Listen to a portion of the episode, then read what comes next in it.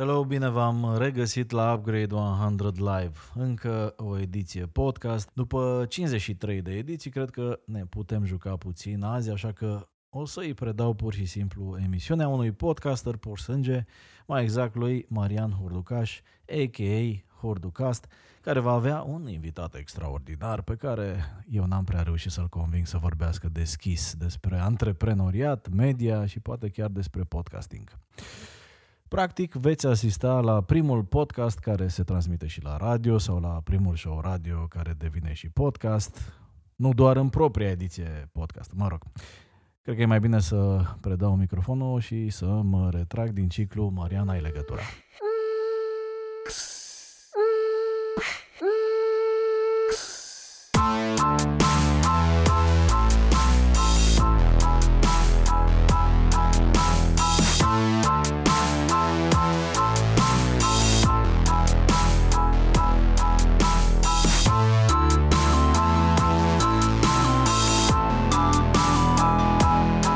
Mulțumesc, Dragoș. Nu, cam și microfonul meu, ok, poți să-l păstrezi pe al tău. Salutare și bine v-am găsit. Nu sunt chiar pur sânge podcaster. Da, ai și radio la Am și radio, activ. într-adevăr. Ne asemănăm uh, cam, uh, cam uh, înfricoșător de mult că suntem și consăteni oarecum, din câte am auzit. Da, doar la 50 de km distanță. Doar la 50 de kilometri suntem uh, amândoi hunedoreni uh, eșuați în uh, capitală. Mă rog, vorbesc în numele meu, bineînțeles. Dar Să știi că și eu folosesc uh, cuvântul ăsta cu eșuat. Cred că oamenii buni de comunicare care au plecat din presă, sau mai bine zis, oamenii buni din presă au eșuat în comunicare. Da, da, da, e un compromis uh, oarecum. uh, Da, uh, cumva uh, și Mariana a început în zona de jurnalism radio, acum face podcasting, uh, eu fiind uh, doar o idee mai trecut prin, uh, prin viață, se pare. Uh, Am mai făcut și alte greșeli, nu doar astea. Uh, Dar ne leagă și locul în care ne-am început uh, primii pași în viață și și pasiunea pentru audio și pentru radio în uh, toate formele lui trecute și viitoare. Chiar în Cluj. Mhm, exact. Știu de tine din Cluj, de la foștii mei colegi, mai ales cei de la Radio Cluj, Ah. că acolo mi-am făcut ultimii ani de presă, unde am și învățat presă spre surprinderea multora, pentru că ai mei colegi de atunci aveau mai multă practică decât aveam eu ani de viață și trebuia doar să vină cineva care își dorește neapărat să învețe. Și Da. mi-au zis de tine. Îi salut pe colegii mei de radio din Cluj în general și de la Radio Cluj și uh, de la fostul Radio Contact, acum uh, Kiss FM. Apropo, chiar uh, în uh, weekendul uh, acesta, adică din difuzarea radio, uh, practic va fi ieri, uh, ne-am întâlnit după 25 de ani de la lansarea Radio Contact. Uh, Este un uh, moment interesant pentru că nu mi-am dat seama când au trecut anii ăștia. Uh, Și da, mă rog, în anii 90 când am uh, făcut eu primii uh, pași în radio, uh, Radio Contact, Impuls și încă unul, două mai emiteau și în restul uh, uh, țării în FM și era o chestie super, super uh, cool să lucrezi în, uh, în radio și așa am ajuns uh, după aceea uh, toată viața să duc în uh, spinare povestea asta cu, cu radioul uh, și acum iată am revenit după o foarte lungă pauză pentru că amuzant oarecum și n-am prea povestit asta decât prietenilor apropiați. uh, Eu am ajuns foarte accidental în zona asta de audio content. uh, Eram într-o depresie, uh, fiind uh, uh, student, având o, o trupă de muzică, mă rog, ca toți uh, uh, tinerii uh, pe atunci, evident în zona rock uh, foarte dur așa. Și am pierdut, uh, am pierdut niște înregistrări foarte muncite uh, în perioada aceea și am avut eu așa o lovitură a destinului că m-am gândit că nu e bine să fac uh, povestea asta cu muzica și să mă apuc la de treabă cumva mai serios. Și am auzit în uh, săptămânile alea în care nu eram foarte uh, eu însumi, am auzit un anunț, uh, un anunț la radio și m-am dus uh, pur și simplu de nebun să îmi depun un CV. Țin minte și acum erau 112 candidați și nu știu de ce uh, unul dintre cei doi luați în teste am fost, uh, am fost eu pentru, pentru zona de știri.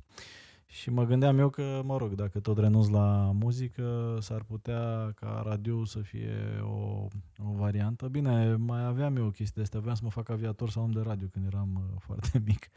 Uh, și așa am intrat în presă, practic, în, într-o echipă foarte valoroasă la Radio Contact. Pe vremea aia era partener BBC uh, World Service, uh, aveam un accent foarte mare pe zona de știri.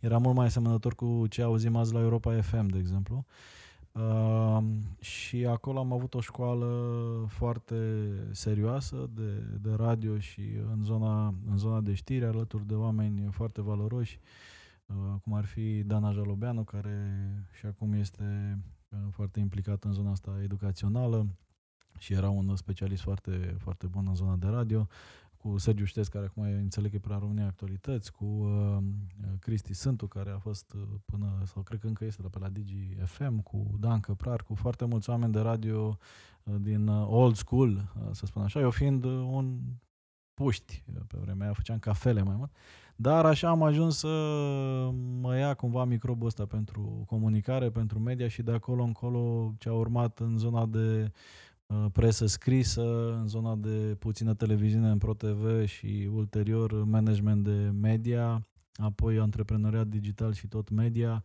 toate cumva se leagă de păcatul ăsta originar al, al uh, mersului complet întâmplător la un concurs de care am auzit așa între două mahmureli. Uh, că se întâmplă ceva, o chestie, se caută joburi la radio și am zis, ok, e timpul să fac și eu niște bani serios, mă să mă angajez. Și de atunci era, cred că 95-96, iată-mă uh, și la bătrânețe, între ghilimele, haha, uh, făcând și audio și radio în continuare. E boală grea asta.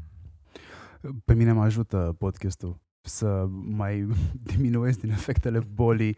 Am găsit și primul om care uh, îl avem în comun.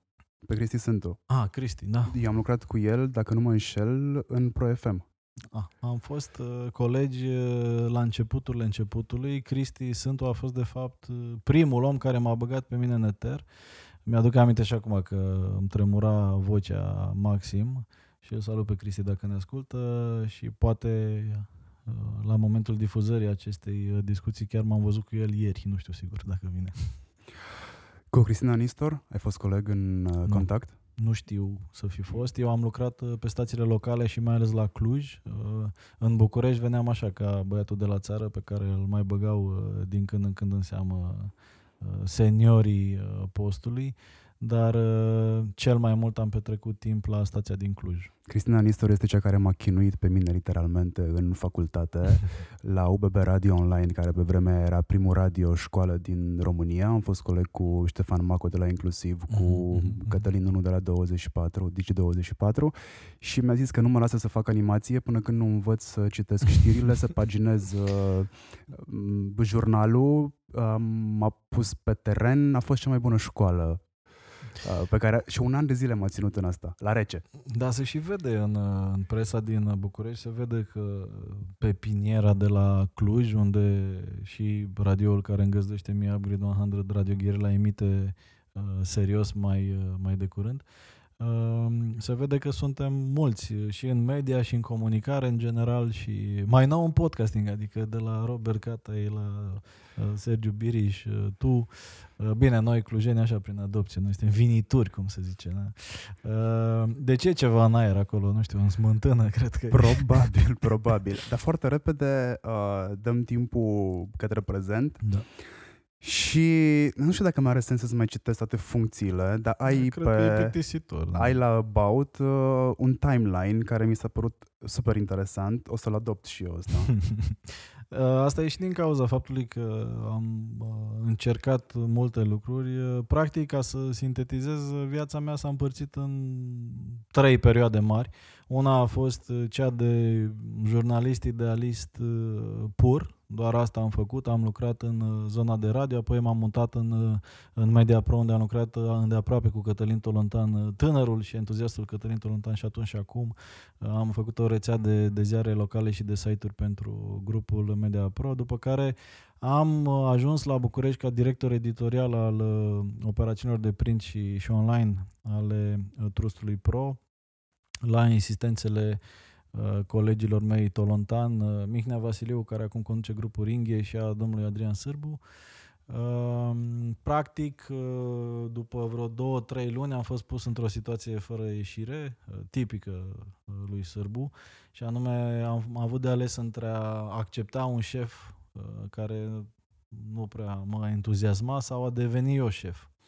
Evident, scopul lui fiind să mă forțeze pe mine să ies din zona de confort și să renunț doar la partea de conținut și niște marketing mi-am asumat eu. Uh, content marketing se cheamă acum, pe atunci nu avea numele ăsta.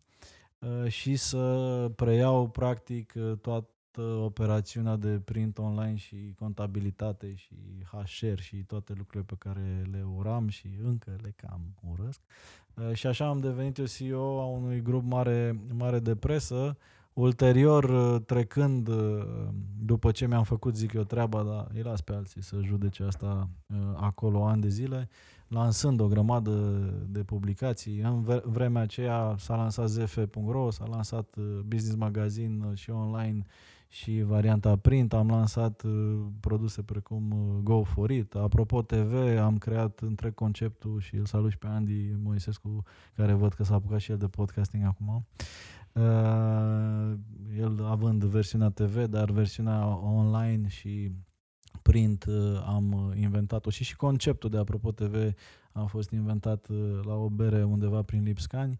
Uh, după care am continuat cu multe produse. Țin minte că la un moment dat lansam uh, un produs o dată la 3-4 luni, inclusiv Maxim Magazine cu gagici și alte nebunii de gen. Era foarte derutant că intrai dintr-o ședință de stabilit pe cine dezbrăcăm în Playboy sau în Maxim în, în, în ședințe foarte serioase în care discutam strategia editorială pe ziarul financiar și capul meu era complet, complet varză la finalul zilei. Da, a fost o perioadă frumoasă de creștere Uh, ca orice perioadă frumoasă s-a și încheiat la un moment dat și am trecut în, uh, în grupul Cațavencu, mai mult pe o decizie sentimentală, că mă înțelegeam bine cu băieții de la Cațavencu, ajungând în cele din urmă în ceea ce s-a numit realitatea Cațavencu, unde n-am stat prea mult în momentul în care uh, libertatea editorială a început să fie problematică acolo, am decis să trec în antreprenoriat și de asta mă ocup de vreo 10 ani. Deci, practic, cele trei perioade sunt jurnalist pur, manager de presă angajat și antreprenor. Cam asta uh, e viața mea foarte pe scurt.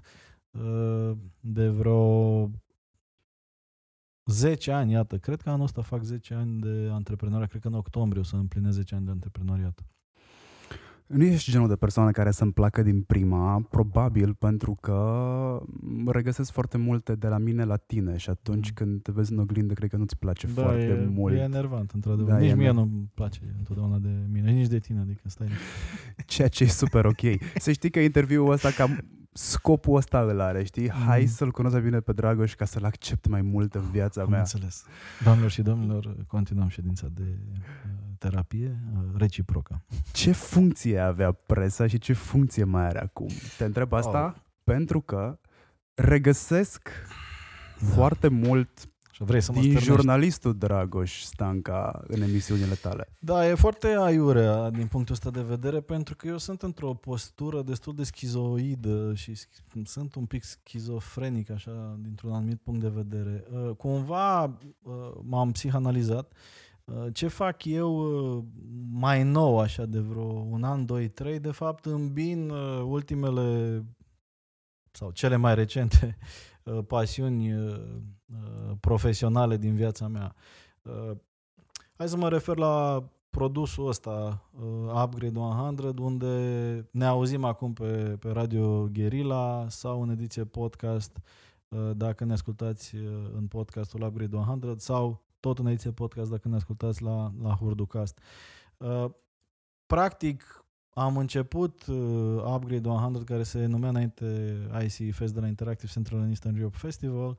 Am început ca un, ca un proiect de, uh, mă rog, eveniment cumva tradițional, dacă vrei, de digital marketing. Uh, ei bine, după un timp mi-am dat seama că nu facem doar asta, având în vedere că avem și uh, un site uh, destul de activ în zona de informare a uh, publicului, având în vedere că ne-am trezit că am fost solicitați de din ce în ce mai multe companii să facem și mici evenimente despre transformare digitală, despre impactul tehnologiei sau training-uri și așa mai departe uh, la ei în, în sedii sau în alte locații. Și de fapt uh, mi-am dat seama acum vreo 2-3 ani că suntem de fapt o platformă editorială uh, nișată pe zona de transformare digitală, tehnologie, internet, care cuprinde un festival, un showroom o dată pe an, dar cuprinde și evenimente în timpul anului, dar cuprinde și uh, uh, niște știri pe care le uh, difuzăm prin mijloacele noastre și către comunitate, cuprinde și aplicație, cuprinde și zona de virtual festival și ce am uh, pus uh, practic în zona de knowledge online pentru cei care, care ne urmăresc. Și practic uh, mi-am dat seama că de fapt cumva proiectul ăsta incumbă toate competențele sau incompetențele, pasiunile sau blestemele din viața mea, și anume pasiunea pentru comunicare, uh, conținut, pasiunea de a conecta uh, uh, puncte, connecting the dots și a veni cu un narativ, cred eu, interesant. Uh, pasiunea de a aduce oamenii împreună și, long story short, e un produs jurnalistic cumva nișat pe direcția asta de comunicare în zona specialiștilor din uh, marketing, tehnologie, internet, uh, care are mai multe exprimări. Are și o aplicație, are și podcastul pe care l-am început și emisiunea de la radio, poate va avea și o exprimare video mai consistentă foarte curând încerc să, să adun finanțare pentru asta. Și de fapt uh, îmbină uh, jurnalistul uh, mort, ratat între ghilimele, cu antreprenorul și cu omul care are niște experiență în media și care a făcut suficient de multe greșeli în viață în așa fel încât să aibă aroganța să învețe și pe alții cum să le evite, știi? Cam așa mă văd eu pe mine psihanalizat în proiectul ăsta care se numește acum Upgrade 100 și care sper eu să-l duc la uh, un nivel uh, cât, mai, cât mai sus și internațional uh, și așa mai departe. De aceea am deschis și programul de licențiere și deja începem uh, în Grecia, am mai mult networking acolo Uh, și ne vom extinde probabil și în alte piețe și sper să meargă proiectul într-o direcție interesantă. Deci, în scurt timp, Upgrade 100 și în afara țării. Da, nu este neapărat o rețetă foarte, foarte uh, originală dacă stai să te uiți uh, la nivel internațional ce se întâmplă. De exemplu, Slash, un eveniment pe care îl admir foarte mult, care se întâmplă în Scandinavia, a lansat Uh, foarte uh, recent uh, o platformă de conținut care e jurnalistică din toate punctele de vedere, sigur pe nișa lor, mai ales pe zona de startups pe care o avem și noi de altfel în Upgrade 100, avem trei zone mari. Startups, Disruption, cu ce se întâmplă în diverse industrii și Marcom, care a rămas din rețeta originală. Avem The Next Web.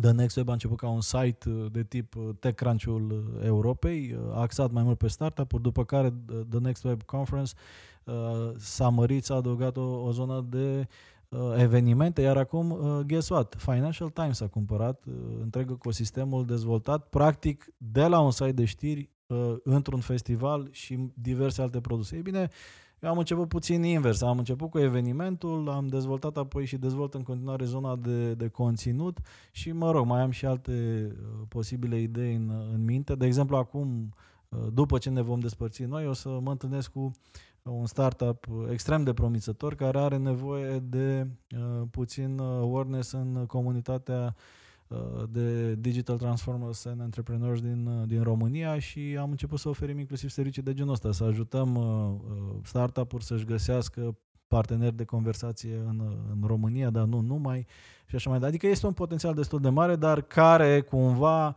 uh, e o sinteză a experiențelor mele din cele trei etape ale vieții, și ca jurnalist, și ca manager de media, și ca antreprenor și încerc să le îmbin acum că am trecut puțin de 40 de ani, cred că e momentul să încerc să construiesc ceva rotund în jurul acestui, acestui concept.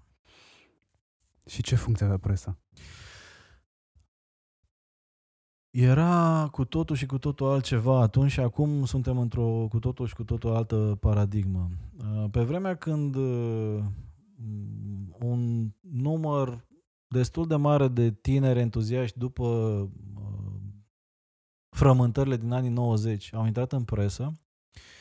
uh, erau uh, niște principii deontologice și profesionale foarte înalte, pe care din păcate nu le mai regăsim acum. Uh, acum când mă mai aud la câte un telefon cu, cu Tolo, uh, râdem și plângem împreună pe subiecte de genul că, nu știu, un tânăr jurnalist, de exemplu, de la Libertatea i-a zis uh, uh, lui Cătălin și sper să mă ierte că dezvălui o convorbire privată. I-a zis la un moment dat, uh, ești, ești dinozaur demodat pentru că nu înțelegi că dacă avem o investigație, prima oară dai acuzația, după care dai replica celui acuzat, după care dai background pentru că așa o să faci mai multe afișări.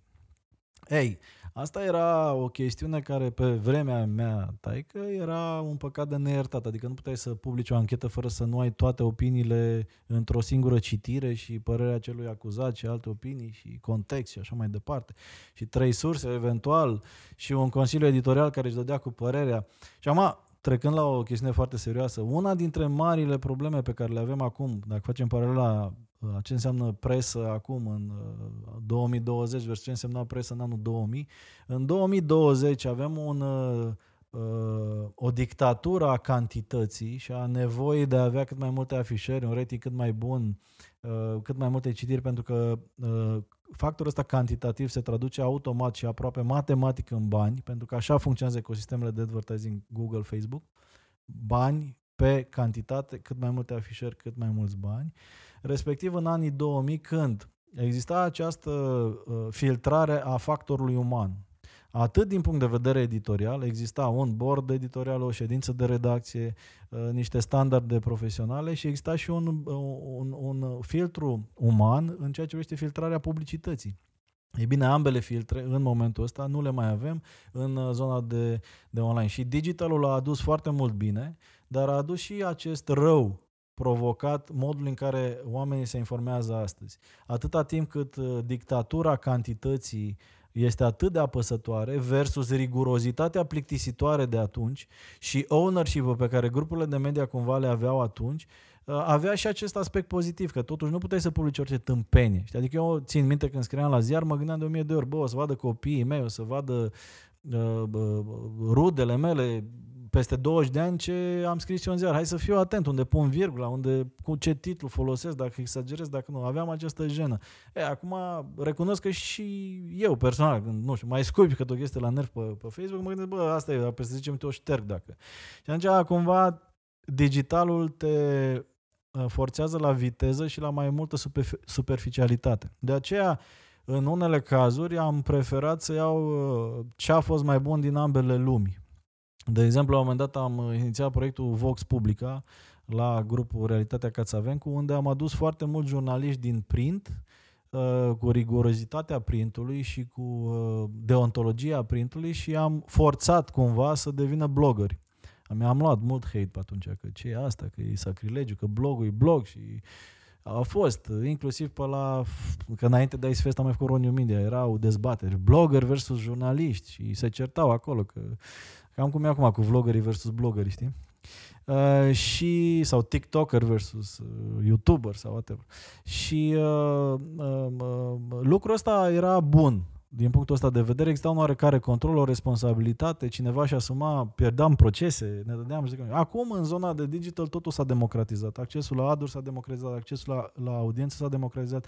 Multe consecințe pozitive, dar și un downside vis-a-vis de ce înseamnă de fapt jurnalism făcut responsabil, asumat uh, și așa mai departe. De asta vedem mult fake news, de asta vedem mult clickbait, pentru că se recompensează aceste lucruri și adevărul este plictisitor. Jurnalismul serios este plictisitor. În schimb, Fake news este spectaculos, uh, să nu lăsăm adevărul să strice o știre bună. E o rețetă care a funcționat întotdeauna și înainte de apariția și explozia internetului. Să ne amintim de maestrul Cristoiu și găina cu pui vii, nu?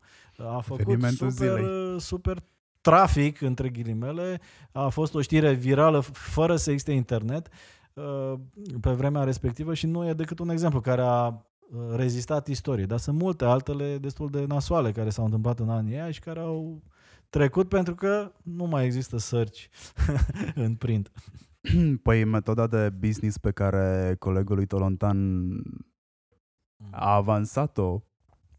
Din punct de vedere strategic, nu e greșită, pentru că el a înțeles ce se cere, ce e se adevărat, vrea. E adevărat, dar după paradigma lui ce se cere și ce se vrea, cred eu că ajungem într-o zonă foarte, foarte periculoasă, pentru că se cere și se vrea și heroină, se cere și se vrea și cocaină. Asta nu înseamnă că trebuie să o împărțim uh, copiilor prin școli dacă uh, am avea o, nu?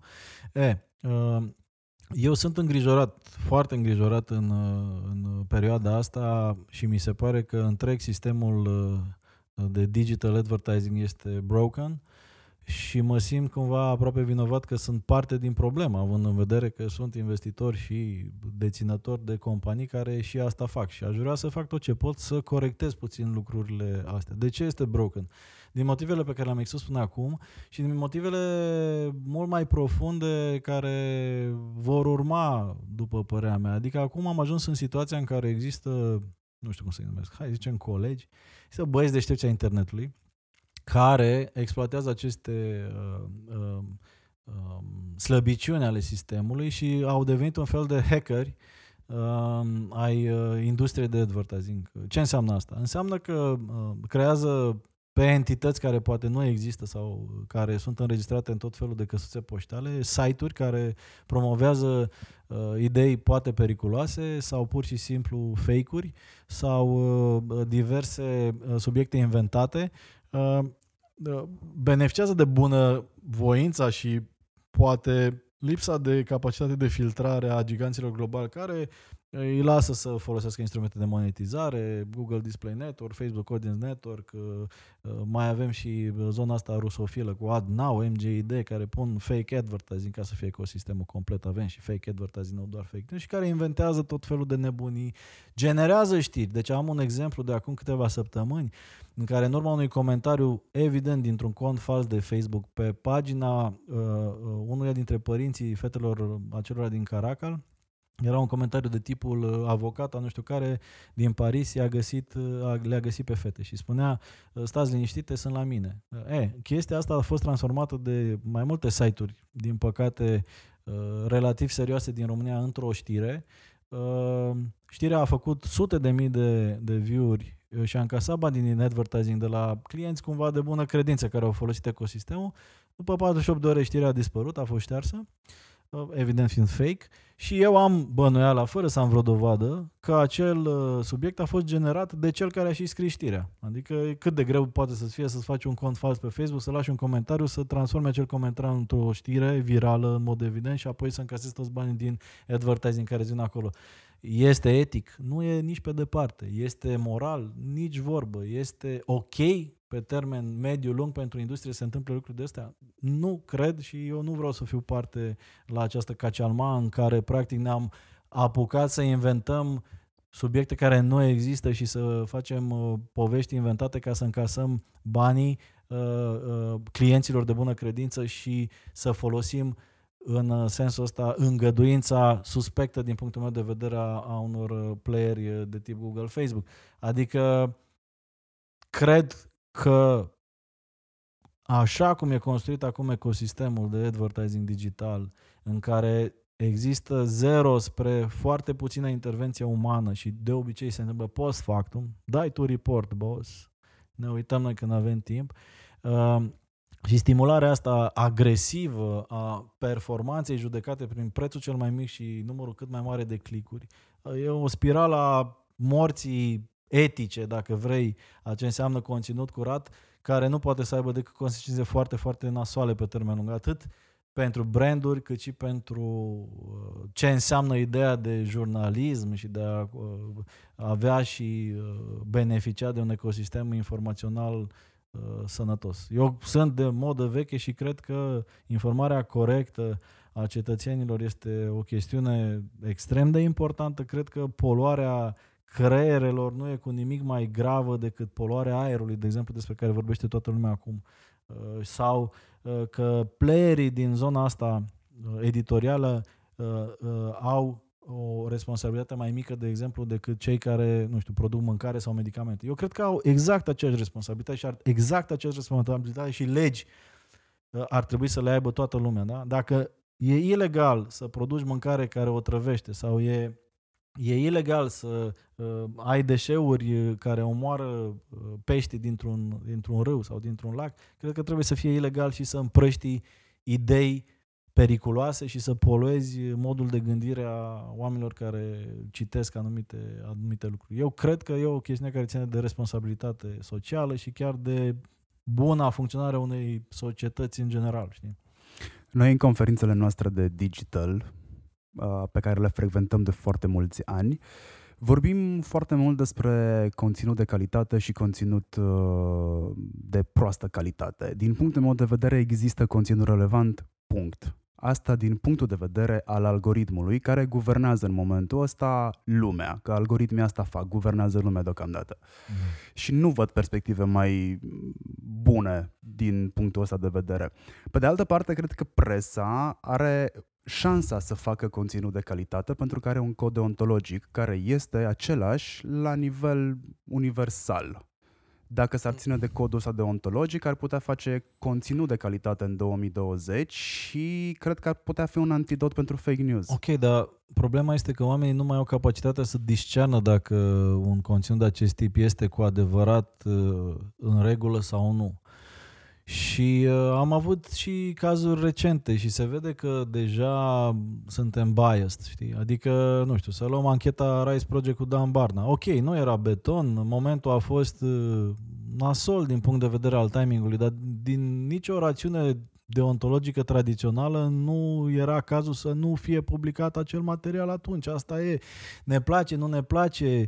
Uh, și pe mine m-a enervat uh, personal așa că idee, bă, Acum, bă, asta e, dar pe de altă parte am și înțeles că având din punct de vedere etic acele informații, nu puteai tot din motive deontologice să le ții. Bun, modul de împachetare, uh, dacă a fost beton sau nu, e o altă, e o altă discuție. Dar vorbim strict de, de subiect. Bun, publicul nu a înțeles asta. Publicul crede deja că tot ce apare este gândit într-un scop, într-un scop al cuiva care dirigează din umbră Uh, să apară sau să nu apară anumite chestii și m-a deranjat foarte tare, inclusiv la lideri uh, de la care așteptăm o altă viziune.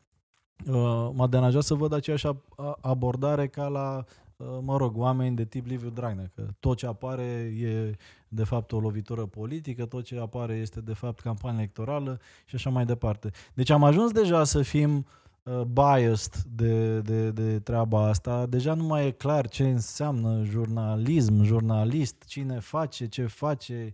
Uh, avem ficțiune și fake news prezentat ca fapt în sine, chiar în zone mai frugale. Nu știu, acum uh, am văzut cazul inventat de Uh, cred, inventat sau pare inventat uh, de antene cu Volpița și cu iubitul Volpița, nu știu cum îi cheamă, dar am văzut ratinguri uluitoare pe o poveste care cumva se vede că e un script acolo și da, totuși ea e prezentată ca fiind pe bune și, nu? Ei, Uh, din nou suntem parte, noi ca industrie de advertising, acum zic, uh, această problemă, nu? Dacă brandurile ar spune uh, bă, nu e în regulă ce se întâmplă acolo, deci retrageți-mi advertising-ul din slotul ăla sau așa, probabil că ei n-au, nici ei de la de emisiunea respectivă n-ar mai avea de ce să se agite în direcția asta, că ar vedea că e contraproductiv, nu e profitabil. În condițiile în care închidem ochii și spunem, bă, asta e public, GRP-uri, avem nevoie, obiective de vânzări, KPI, ce să zică șeful, Excel-ul trebuie să arate bine, ok, ne ducem cu toții cu capul Uh, de zid și uh, uh, închidem ochii că, uh, iată, asta e, avem de atins niște obiecte de vânzări. Bun, pot să înțeleg asta și pot să și sper că suntem doar într-o etapă, știi? Adică, na, uh, când s-au inventat mașinile, au fost o grămadă de victime până când lumea se gândește că hai să facem prioritatea de dreapta, cu, să circulăm pe dreapta sau pe stânga, nu pe orice parte, să punem niște stopuri, niște cedează trecerea, știi? La început n-au fost astea, până au constatat că uh, se cam moare dacă nu există niște reguli și iată avem reguli de circulație. Poate că în 5, 7, 10 ani știu cât o să dureze până când se rupe filmul și se întâmplă ceva nasol din cauza uh, fenomenelor ăstora, probabil că o să avem reguli. Iată, uh, Zuckerberg, personal, adeptul libertății totale de exprimare și conectivitatea planetară ori o mie, a spus acum câteva zile că și-ar dori reglementări apropiate cu industria telecom sau a invocat chiar presa scrisă, lucru oarecum amuzant. Dar, iată, a ajuns chiar Zuckerberg personal să se ceară reglementat, ușor depășind, depășit fiind de ce se întâmplă în propria ogradă. Și e de înțeles cumva, adică da, câți angajați poți să ai să filtrezi cât conținut uh, suntem noi în stare să producem. E utopic, probabil trebuie să ai sute de mii, uh, nu doar 100 uh, și ceva cât are Facebook acum. Da, și metoda de filtrare umană nu mi se pare cea mai bună, pentru că mă uit de ceva vreme la documentare sau povești cu oameni care se uită la conținutul ăla și am, câteodată am senzația că ea sunt marcați pe viață de poveștile pe care le văd, le aud, sunt obligați să le vadă și să lucreze cu ele. Da, e adevărat că suntem într-o etapă a evoluției umanității unde nu prea suntem adaptați să facem față, știi? Aici e o altă discuție și mult mai complexă vis-a-vis de ce s-a întâmplat uh, în urma creșterii exponențiale a industriei de, de digital din ultimii 20-25 de ani. Pentru că noi nu suntem proiectați genetic să facem față unor schimbări atât de rapide. Uh, organismul nostru acționează cumva instinctual și uh, uh, creează uh, diverse dependențe, da? de genul dependența de newsfeed, dependența de uh, notificările alea nenorocite, nu suport să văd uh, punctul ăla roșu pe ecran, trebuie să fac ceva să dispară, trebuie notificările să fie la zero, mail-urile să fie toate citite uh, și așa mai departe. Și toate lucrurile astea ne creează un, uh, un uh, disconfort și uh, o stare umană de neliniște de înțeles, pentru că nu suntem proiectați din punct de vedere tehnic slash uh, genetic să facem față ritmului ăstuia.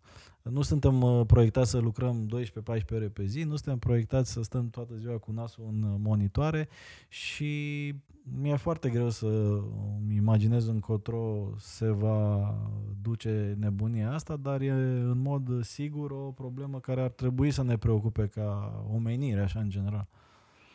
Presa caută încă metode viabile de a face bani. Una dintre metode este tipul de abonament sau, mă rog, subscription, donații, uh-huh. Uh, uite, avem modelul inclusiv care nici măcar nu lucrează cu brandurile, exclusiv din donații. Uh-huh, Dacă punem abonament pentru contentul ăsta de calitate, de content ok, făcut deontologic, mai are presa funcția de a fi în slujba publică pentru că automat limitezi accesul? Da, e o întrebare grea. Uh, nu. Nu, în cazul ăsta respectiva platformă este în slujba contributorilor acelei platforme, de fapt. E cât se poate de, cât se poate de clar și da, într-adevăr, se scurcircuitează uh, la un anumit nivel, destul de profund, rolul fundamental al presei. Pe de altă parte, nu prea există prea multe căi de scăpare. Noi, de exemplu, la nivelul BRAT, că mai sunt și președintele BRAT, um, studiem acum, de exemplu, posibilitatea de a vedea dacă este viabil un proiect de login unic la nivelul tuturor site-urilor uh, din uh, universul BRAT și uh, una dintre propunerile mele pentru viitorul mandat, uh, dacă mă hotărăsc să candidez pentru încă unul, că acum în martie se, se întâmplă treaba asta, este să introduc un layer uh, etic, nu doar un layer cantitativ în uh, modul în care se măsoară performanța site-urilor uh, din ecosistem. Uh, asta va fi propunerea mea. Rămâne să vedem dacă membrii vor vota pentru sau împotriva acestei uh, uh, propuneri, pentru că mi-aș dori să fie o prioritate. În ce sens? În sensul în care cred că o organizație de tipul BRAT are această responsabilitate de a spune, de exemplu, că uh, un site, dacă este auditat de BRAT, uh, îndeplinește și niște criterii etice uh, care îl califică să ceară eventual mai mulți bani pentru afișare, care îl califică spre a fi un mijloc de informare corect în masă. În ce sens? Evident, nu putem să ne pronunțăm din punct de vedere editorial. Nu putem să zicem ca o organizație profesională asta e ok, asta e ok. Dar ce putem face? Putem, de exemplu, să spunem că nu mai acceptăm în, în brat site-uri care uh, nu au un ownership foarte clar. Da? Uh, nu putem uh, să acceptăm în brat uh, site-uri care nu-și asumă anumite standarde uh, din punct de vedere al uh, modului de afișare a informației, a uh, modului în care sunt prezentate anumite lucruri. Uh, putem să spunem că vrem să știm beneficiarii reali, de exemplu, ai unui uh, produs media uh, și așa mai departe. Ok, cine nu vrea, e în regulă, poate să nu intre în, în, în brat. La fel, brandurile care advertizează în astfel de site-uri să știe că, de exemplu, în urma unui login unic există o profilare mult mai clară și așa mai departe. Adică sunt direcții în care putem să mergem pentru că presa since forever s-a alimentat din două surse mari și late. Bani de la cititori, odinioară banii plătiți la chioșc ca să cumperi un ziar și publicitate. Banii plătiți de branduri să se asocieze cu un conținut de calitate și să ajungă să fie cunoscute. Ei bine, Google, Facebook au produs disruption în sistem, au oferit audiența fără să fie, mai fie nevoie de acest filtru al distribuitorilor, al producătorilor de media uh, și deci au anulat și uh, implicit și filtrul deontologic și filtrul etic. Ei, și cred că industria trebuie să se întoarcă puțin să zică, da, ok, felicitări, a fost un, uh, un fenomen de disrupție reușit, dar acum hai să vedem totuși cum punem lucrurile în ordine. Dacă nu cumva trebuie să împărțim în două și să spunem, ok, există publicitate de tip cantitativ unde nu există nici mamă, nici tată, asta e, dar e ieftin, dai cu tunul în țânțar și aduni cât mai mulți oameni uh, dintr-un foc, dar există și această a doua categorie de advertising etic, care e mai scump, care e mai controlat, care e mai uh, responsabil în, uh, în relație atât cu brandurile, dar și cu cititorii care își informează. Uite, o practică uh, care la noi este considerată cumva exotică, dar care investi standard, este, de exemplu, atunci când scrii despre o companie, să spui dacă acea companie are un interes sau nu în, uh, în respectiva publicație. La noi se întâmplă chestia asta. Adică, în presa occidentală, foarte des apare uh, produsul X a fost cumpărat de compania Y. Apropo, produsul X este parte din același grup de presă cu noi și împărțim aceeași redacție, nota editorului. Și măcar ai uh, informația și poți să judeci dacă e tratat obiectiv sau subiectiv uh, respectivul subiect. La noi, cu cât reușești să nu spui lucrurile astea, cu atât ești mai bun. Că ai pus-o pe asta pe masă, în anul întâi de facultate am aflat la jurnalism că presa occidentală, în momentul în care există alegeri, fiecare ziar mă rog, în presa occidentală, fiecare ziar, fiecare televiziune spune care este poziția. Noi suntem cu ăla, ăla, ăla. Și mi s-a părut mm. Mind-blowing. Nu se poate, frate. Da, e mind-blowing. Pe de altă parte, pentru mine e mind-blowing fiind și mai de modă veche, inclusiv abordarea asta, care într-adevăr e mai corectă decât ce se întâmplă la noi. Dar așa cum am fost eu crescut în, în anii, sfârșitul anilor 90, începutul anilor 2000, Uh, inclusiv această poziționare era deontologic inacceptabilă. Adică nu exista varianta ca tu, ca uh, uh, ziar, ca televiziune, ca post de radio să susții un partid sau altul. Era prezumția a priori de neutralitate totală. Da? Și aia era deontologic. Bun, după care, la un moment dat, uh, iată, s-a ajuns la această, la această soluție de compromis care spune cumva acceptabilă, măcar știi what you see is what you get, ok, a anunțat că susține PSD, a anunțat că deține USR+, a anunțat că susține PNL, I can cope with it. Uh, dar noi suntem în Burkina Faso, uh, etic vorbind, uh, și nu vreau să jignesc locuitorii frumoasei țări Burkina Faso, dar e o expresie uh, acceptată cumva.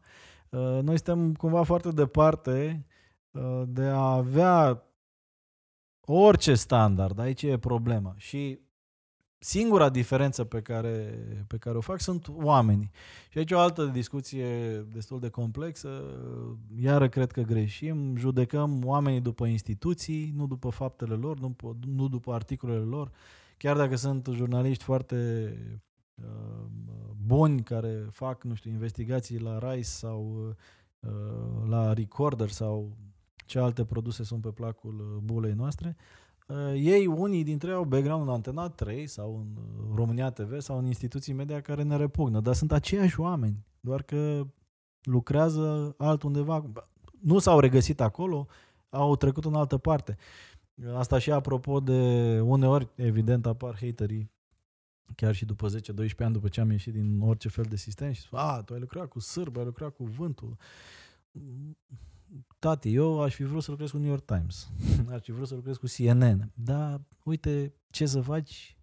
Pe competențele mele, pe meseria mea, nu era New York Times și CNN, erau oamenii ăștia care îmi cumpărau marfa. Adică și cum aș fi agricultor și m-aș plânge că nu pot să-mi vând uh, produsele doar vecinilor mei, ci trebuie să le duc la Carrefour, care e parte dintr-o corporație. Asta e. Deci marfa mea, ce voiam eu să fac în viață, era dorită de acești oameni care aveau bani, investiții în zona asta. Acolo m-am dus cu marfa mea până când, uh, când mi-am dat seama că vreau altceva și am luat decizia că mă mut în altă parte sau că iată, ies în antreprenoriat și That's it. Ai fost și tu naiv, ai crezut că poți să schimbi lucrurile.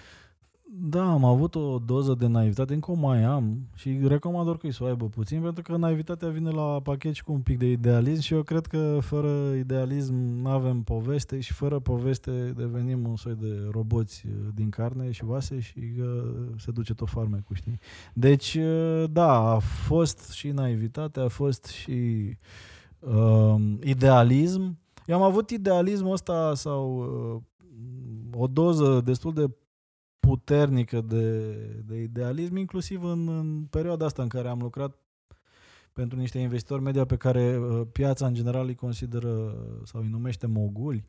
Uh, și să știi că nu cred că se găsesc, sau dacă se găsesc, îi rog să ne sau te contacteze oameni care să spună că am făcut uh, Uh, mizerii cât am fost în poziții de management acolo, eu mi-am păstrat uh, și deontologic și etic uh, pozițiile pe tot parcursul existenței mele, uneori complicat să fii paratrăzând între interesele unui patronat, uneori mai nervos și uh, principiile pe care le-ai uh, predicat în uh, corpul editorial uh, și așa mai departe. Uneori dificil, uneori da, mai trebuie să faci mici compromisuri. Uh, de genul, la un moment dat mi-aduc aminte că unul dintre foștii onori îmi ceruse să dau afară pe cineva și am rugat pe respectiva persoană să semneze cu alt nume vreo trei luni până trece.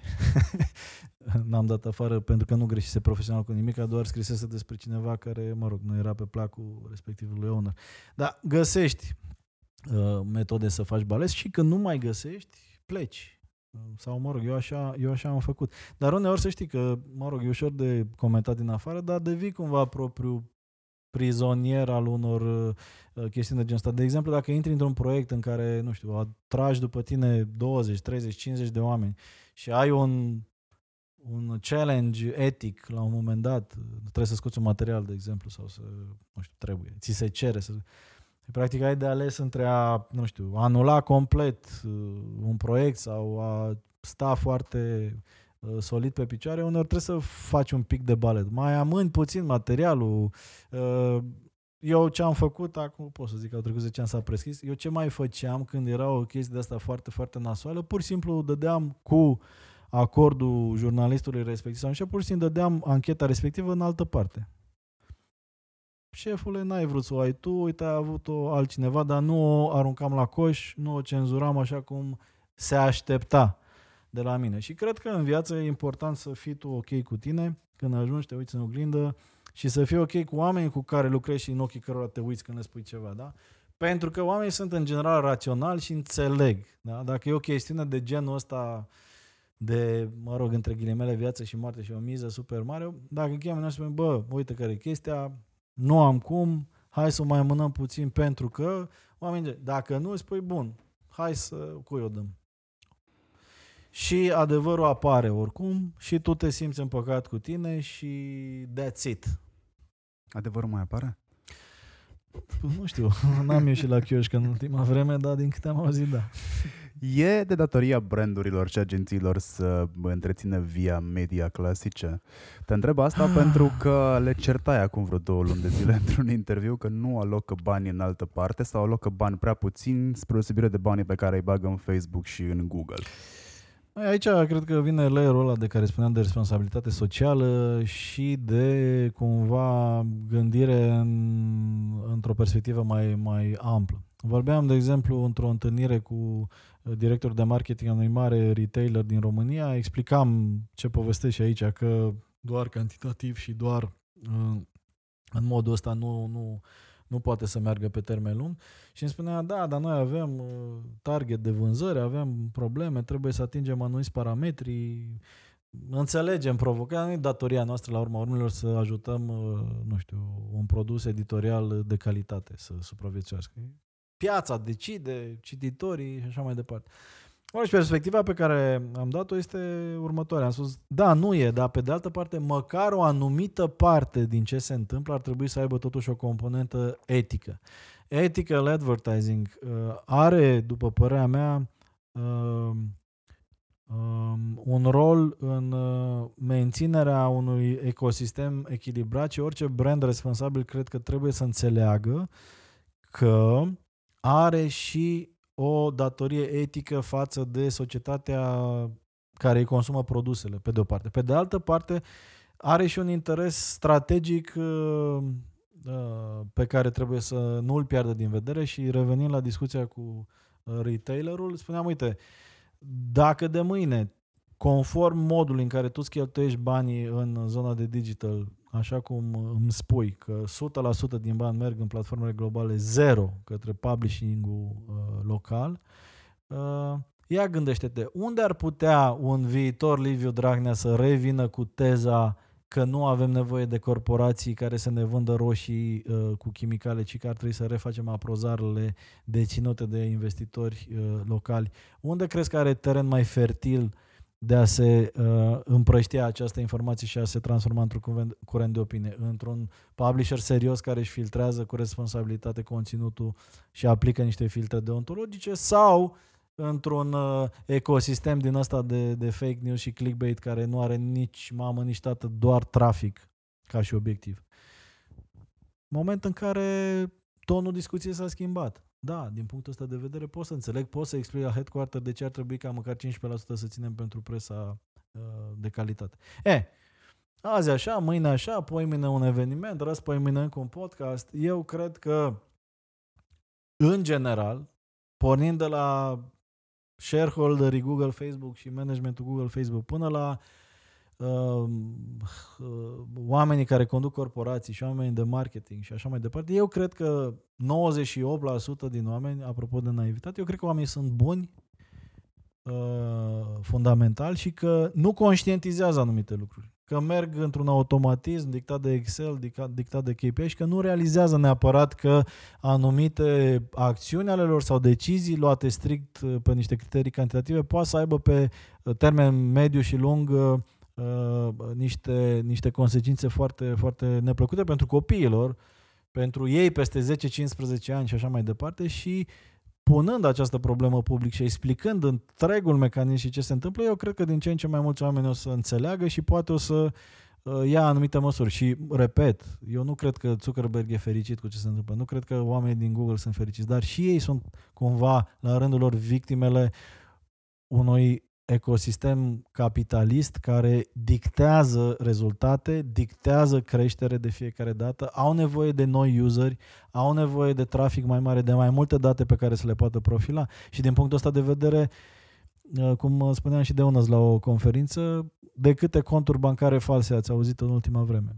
Probabil sunt puține spre deloc. De ce? Pentru că ți se cer niște documente când deschizi un cont în bancă. Ei, la fel ar putea, de exemplu, Facebook să ceară documente când deschizi o pagină de brand. Măcar o pagină de brand. Nu mă refer la pagina de individ care poate în țări oprimate ar duce la identificarea unor oameni care fac, nu știu, luptă cu sisteme autoritare și așa mai departe. Dar brandurile. Brandurile, da? De ce e posibil să deschizi un magazin, între ghilimele, pe uh, Facebook, pe strada Facebook, fără să ai autorizație? De ce?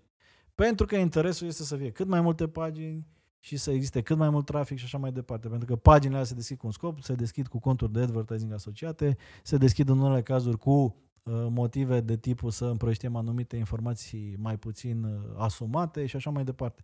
Și înțeleg rațiunea de business uh, pe care o are o platformă de tip Facebook, dar nu pot să nu constat că e ceva greșit totuși în modul ăsta de setup și că sunt și consecințe negative pe care trebuie să le semnalăm și pe care poate putem să le corectăm, pe lângă foarte multele consecințe pozitive pe care nu le neagă nimeni. Adică nu vreau să înțeleagă cineva că sunt hater, Google, Facebook și așa mai departe. Nu.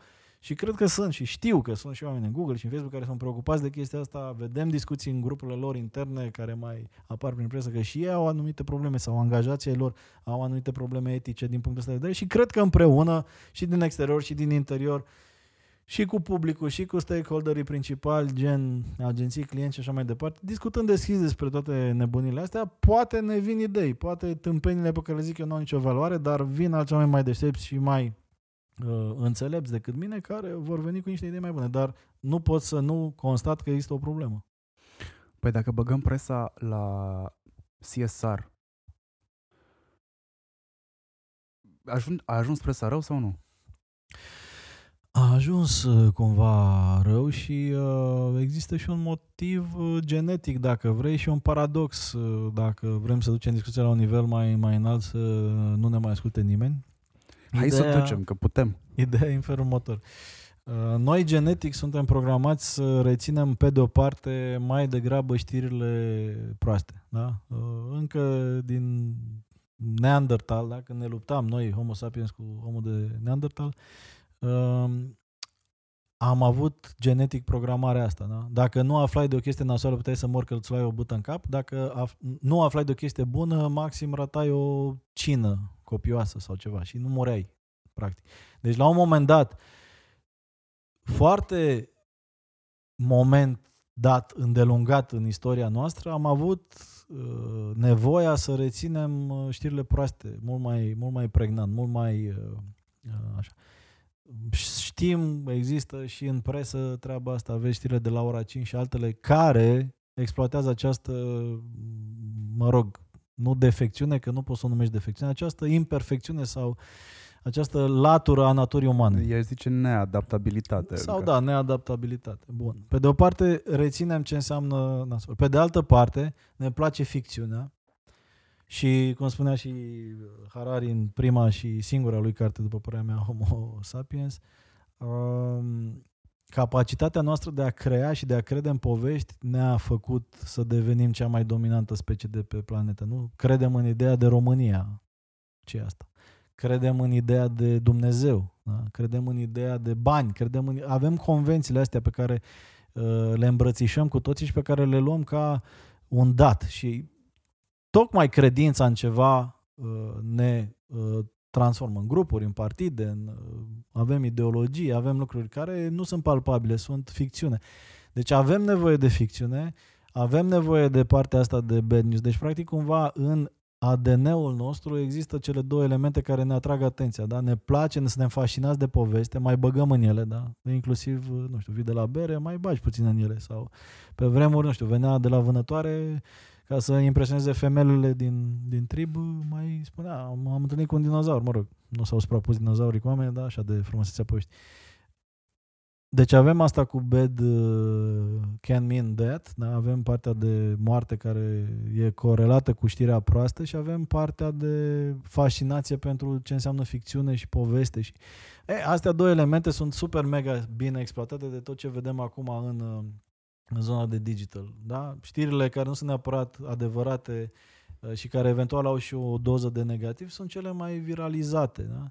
Uh, Coronavirus o să omoare jumate de planetă. Dai click să vezi care e treaba acolo. Dacă ar zice ceaiul de mușețel ar putea să întinerească populația cu 10 ani, probabil că rata de click e infinit mai mică în al doilea caz decât în primul. Pentru că genetic Dar dacă spui că ceaiul de mușețel o să te scape de coronavirus, o să ai trafic. Corect. Uite, vezi, poți să găsești și soluții.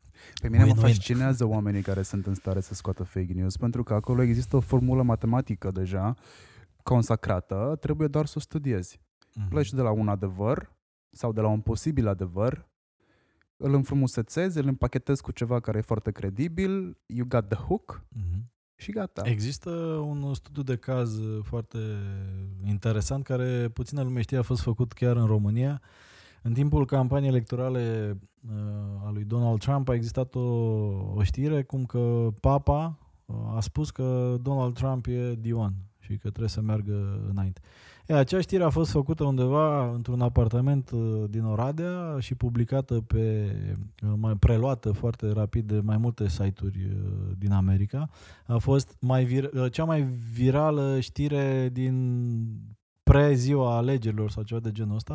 M-am uitat în mai multe studii și a existat la un moment dat un debate uh, la Facebook în care un senator uh, democrat a întrebat uh, de ce nu ați stopat acea informație atunci văzând că e super mega circulată și super mega citită și s-ar fi putut mega probabil să fi influențat că a fost diferența destul de mică, rezultatul alegerilor, printre multe altele.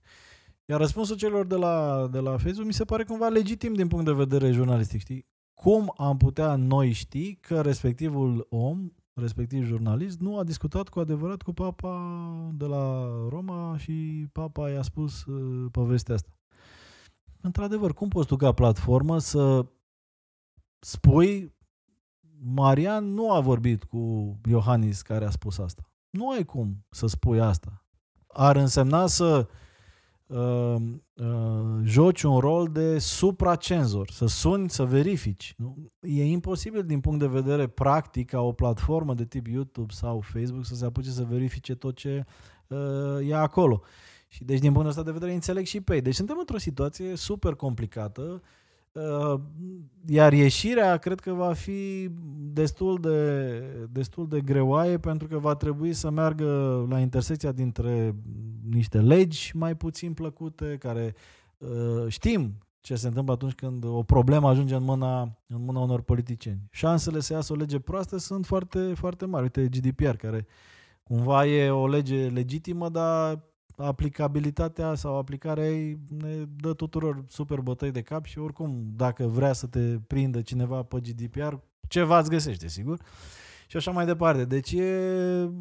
Na, aș mânca rahat să spun că am eu soluția. Am idei care mă bântuie, nu știu. Responsabilitatea în a deschide orice fel de cont să fie însoțită de niște dovezi. Domeniile să nu mai fie alocate neapărat unor oameni care nu există sau care nu-și asumă responsabilitatea pentru ce apare acolo. Etică, etică, etică, nu știu, banii pe campaniile cheltuite pe materiale care sunt dovedite a fi fake să se întoarcă în conturile clienților, să nu fie ținuți de platforme, deși a fost în mod evident un, un hoax, un, un artificiu făcut de băieții deștepți a internetului ca să mai facă niște bani și așa mai departe. Dar multe dintre ele probabil sunt aberații, dar eu, unul, nu știu, aș lista toate poveștile astea și m-aș gândi cum aș putea să le rezolv. La nivelul unei țări, dacă nu avem uh, speranțe să vedem asta reglementat la nivelul Uniunii Europene sau la nivelul, nu știu, planetei. Poți face un caz penal sau o contravenție legală din fake news? Că poți să dovedești într-un final dacă e sau nu e fake da, news. nu știu. Și e să și existe asta, consecințe. E și asta o rută. De exemplu, aveam această fantezie autoritară la un moment dat. Ei, uite, suntem doi. Putem Da. un club. Hai să facem un partid. Uh, Putem uh, să ne gândim și la abordări din astea mai radicale, de genul uh, împrăștierea cu bună credință a informațiilor uh, uh, misleading sau false să fie infracțiune, să fie pedepsită cu 3 până la 5 ani închisoare și limitarea unor drepturi cetățenești. Am rămâne probabil fără jumate din Parlament și fără ultimele șase guverne, dacă asta ar fi în play. Și aici e un alt paradox. Cine trebuie să reglementeze lucrurile de genul ăsta? E fix unii care chiar beneficiază de uh, lucruri de tipul ăsta și iată-ne într-un uh, cerc uh, vicios, vorba lui Teo, dacă e un cerc și îl mângâi, devine vicios. Uh, bine, autoritatea asta n-a, n-a trebuit să fie CNA-ul, cu siguranță, Am. cel puțin nu cea din formula de acum. Iată, e un alt exemplu de organism uh, care a fost gândit pentru un scop teoretic uh, pozitiv și care nu are neapărat uh, eficiență sau uh, funcționalitatea pe care noi ca cetățeni, zic eu, educați și informați ne-am dorit eu. Din nou, un exemplu de lucru în care intră politicul, reglementează și nu reușește să ajungă la o formulă care să răspundă tuturor problemelor. Și sunt multe, multe chestiuni aici, inclusiv uh, din punct de vedere al, uh, nu știu, penalităților, reglementărilor și așa mai departe. Nu știu, uh, și publicitatea înșelătoare, de exemplu, este pedepsită, amenda maximă fiind 6500 de euro. Îți dai seama că orice uh, comerciant care are un produs, de exemplu, care nu există, și care vrea să facă o înșelătorie în uh, domeniul ăsta, poate să-și bugeteze ăștia 3.000-6.000 de euro și să facă 20.000 de euro vânzând produse care sunt poate altele decât alea pe care le proclamă și metoda asta funcționează și la, nu știu, amenziile date de CNA. A zis nu știu ce, da, dar el a zis chestia aia, probabil că a făcut și câte GRP-uri pe care a încasat 20.000 uh, de euro și tu i-ai dat o amendă de 4.000 de euro. Ok, ai și pe plus cu 16.000. Eu am senzația, cel puțin în ultimii ani, că ce se întâmplă la CNA nici măcar nu intră în limita înțelegerii, adică persoanele care aplică amenzi sau care își dau cu părerea, am văzut niște ședințe nu prea au nicio legătură cu ce înseamnă deontologie profesională, nu au nicio legătură cu ce înseamnă spațiu jurnalistic. În unele cazuri sunt și uh, lucruri mai grave. Acum, sigur că sunt mulți oameni uh, profesioniști în, uh, în CNA uh, care poate nu-și pot face treaba și pentru că puterea CNA este limitată de un cadru legislativ care poate nu e toate, întotdeauna adaptat. Uh, dar sunt și oameni care, na, s-a dovedit coruptibil, nu? Avem o fostă președinte a CNA care e puțin pe la închisoare după niște trafic de influență, niște licențe date pe uh, pile și așa mai departe. E, așa funcționează o societate, na, dacă avem uh, situații de genul ăsta, intervine justiția încă liber, zice se, și care poate să ia anumite, anumite măsuri, dar, na, uh, suntem departe de perfecțiune și în modul în care funcționează audiovizualul și apropo și de subiectul pe care l-am abordat chiar săptămâna trecută în Upgrade 100 uh, cu uh, dacă să discutim sau nu de impozit uh, pe venit pe, pe jurnaliști legea, așa cum a fost ea formulată, e super interpretabilă, știi? Adică are acolo o chestie, spune uh, și alte mijloace de informare masă. Păi alte mijloace de informare masă sunt și canalele de YouTube al lui Abitalen și Dani Mocanu, cu care n-am nimic Eu chiar m-am gândit să treaba. plec. Și Diploma o am, da, mediile zic, de diseminare le am. Păi poți, foarte simplu. Adică tu ești intitulat, uh, entitled, ca să zic așa, mă scuzați cu româna nu prea. Uh, dar nu, eu mă refer la cazuri de genul, dacă pui și alte mijloace de informare în masă, na, Dani Mocanu face niște de știri din lumea manelelor, e mijloc de informare masă și e scutit de impozitul pe venit și crede-mă că venitul ăla e Am auzit niște povești și acolo, dar n-am nicio dovadă, așa că o da. să vorbim despre ele când uh, oprim butonul. Hai să o dăm în marketing, da. că ne facem veacul și pe acolo. Și consultant de marketing, fiind printre altele, trebuie să te întreb chestii pe care da. le știu de la tine de ceva vreme. Așa. Acum 8 ani, Aula. acum 8 ani, spuneai nu faceți publicitate, comunicați și nu tratați online-ul ca orice alt mediu clasic. Și de dai exemple, TV, radio, print. Da. Uh, mai spuneai atunci comunicați folosind uh, mediul în sine, nu media online, da. pentru că ele sunt confundate adesea. Da. S-a schimbat ceva după 8 ani? Că mie mi se pare că nu. Nu, nu s-a schimbat și teoria asta pe care am împins-o acum, a, uite, nu mi-am dat seama că au trecut 8 ani, uh, destul de mult, uh, cumva a devenit cam în sens acum, Uh, eu spuneam foarte des atunci în prezentările pe care le aveam în agenții sau la conferințe sau la clienți, uh, uh, digitalul este un mediu, nu este o media. Da? Dând acest exemplu că, ok, radio, TV, print sunt medii, dar digital e, me- sunt, e un mass media, dar în digital e mult mai mult de atât. Și a rămas cât se poate de valabil, după părerea mea, este un mediu de comunicare în care ne îndrăgostim. Cele mai multe uh, familii s-au uh, uh, fondat în ultimii șapte ani uh, prin uh, prima interacțiune în digital. Da? Uh, cumpărăm lucruri, ne rezervăm uh, uh, taxiuri, ne rezervăm uh, camere de hotel. Uh, e un mijloc de comunicare, nu? Folosim WhatsApp, folosim uh, Messenger, folosim toate lucrurile astea. Deci nu mai este o me- nu este doar media este o componentă importantă din acest mediu care este digital. Există și componenta de media, da, hotnews.ro, digi24.ro, you name it.ro, dacă e o instituție serioasă, este media, dar e o părticică din ce se întâmplă în digital. A confunda această părticică cu întregul este o greșeală. Și din acest punct de vedere, un alt lucru pe care îl spuneam acum 8-10 ani și a început deja să se întâmple în unele agenții mai evoluate acum este tocmai pentru că este vorba de un mediu de comunicare și de interacțiune, nu de o media, uh, digitalul ar trebui pus în centrul oricăror decizii.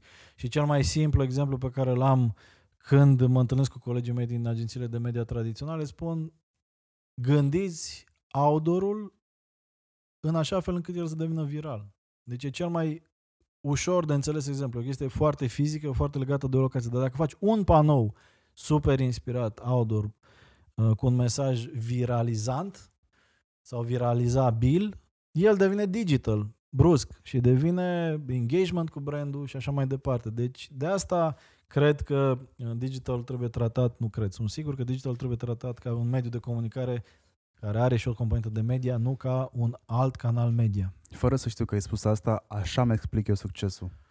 Pentru că nu pot să gândesc altfel campaniile și strategiile până nu le vizualizez ca OH-uri. Uh-huh, uh-huh. Și deși nu vin din școala veche de publicitate, mm-hmm. vin din digital.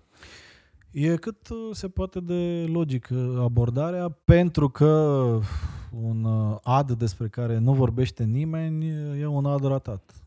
Alca.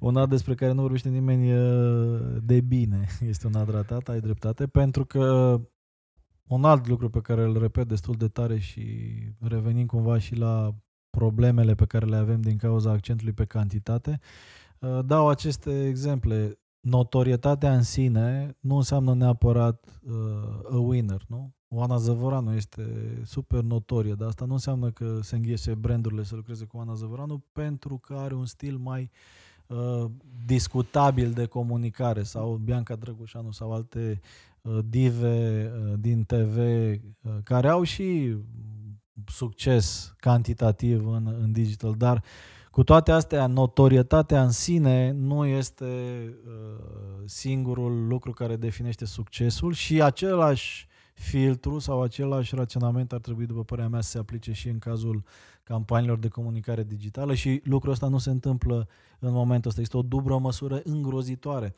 Ca să-ți dau cel mai uh, revoltător exemplu, în perioada protestelor împotriva PSD, uh, celebru hashtag uh, MPSD a venit evident din social media, mai ales din Facebook. Ei bine, sintagma hashtag PSD a fost interzisă, între ghilimele, în filtrele tuturor campaniilor derulate de, pe site-urile locale. Da? Deci brandurile ziceau, nu vrem să apară bannerul nostru în articole care au această sintagmă, deci noi puteam să scoatem din ad server, dar pe Facebook aceleași campanii rulau uh, liniștite. Cât de aiurea poate să fie chestia asta. Deci, practic, reflectarea unei chestii care se întâmplă în Facebook te văduvește pe tine în uh, media tradițională de niște venituri, dar în platforma care a generat problema, adurile sunt, bine mersi, uh, și curg uh, nestingerite. Ok, deci there is an issue, oricum mai pune, oricine, orice argument mi-ar aduce, there is an issue. Companiile de IT au preluat conducerea în topuri nu mai sunt companiile petroliere. Data is the new oil. Data is the new oil. Dar mm, de ce crezi tu că s-a schimbat paradigma asta? S-a schimbat pentru că, de fapt, dinamicile globale, generale, s-au modificat destul de radical în ultimii uh, 20 de ani. Uh, e ceea ce se discută destul de mult și la Upgrade 100 Festival uh, și de asta facem o zi dedicată transformării digitale anul ăsta. Uh, până acum asta a fost amestecată în restul. Uh, ne ducem uh, de la economia bazată pe proximitate și pe spațiu fizic, care este dominantă uh, sau mai exact a fost dominantă până la apariția internetului, respectiv tot este bazat pe proximitate fizică. Banca cea mai apropiată, magazinul cel mai apropiat, hotelul cel mai așa mai departe. Am înțeles și noi Banii cum e cu convenience store. Așa mai departe. Uh, și lucrurile se duc din ce în ce mai mult către o economie bazată pe global, pe date, pe conectivitate. Sunt trei elemente mari care redesenează tot ecosistemul. Unu, conectivitatea permanentă, pentru că cea mai căutată uh, treabă despre mine pe Google este vârsta, data nașterii. O să spun că în anul în care m-am născut eu erau exact la fel de mulți oameni pe Terra câți sunt acum conectați la internet, 4,8 miliarde puteți găsi ușor anul acum. Doi, uh, puterea computațională care a evoluat exponențial. Telefoanele mobile care sunt mai puternice decât computerul care trimis omul pe lună, quantum computing care pare că în următorii 10 ani o să apară. Și uh, uh, last but not, uh, but not least, big data. Da? Deci avem date foarte multe despre orice facem, suntem trăcuibili prin aceste computere foarte puternice pe care le avem, suntem mulți conectați și astea trei elemente generează cele mai multe transformări care pe undeva schimbă modul în care funcționăm și ca societate. Facebook n-ar fi posibil fără elementele astea, YouTube n-ar fi posibil fără elementele astea, nici Airbnb, nici Uber, nici you name it. Cam tot ce ne fascinează pe noi ca model de business acum nu ar exista dacă n-ar exista computere foarte puternice, conectivitate foarte mare și big data. Ei bine, deci big data și capacitatea de a prelucra acest big data a intrat în apanajul unor corporații globale care au reușit să se urce pe acest val. Da?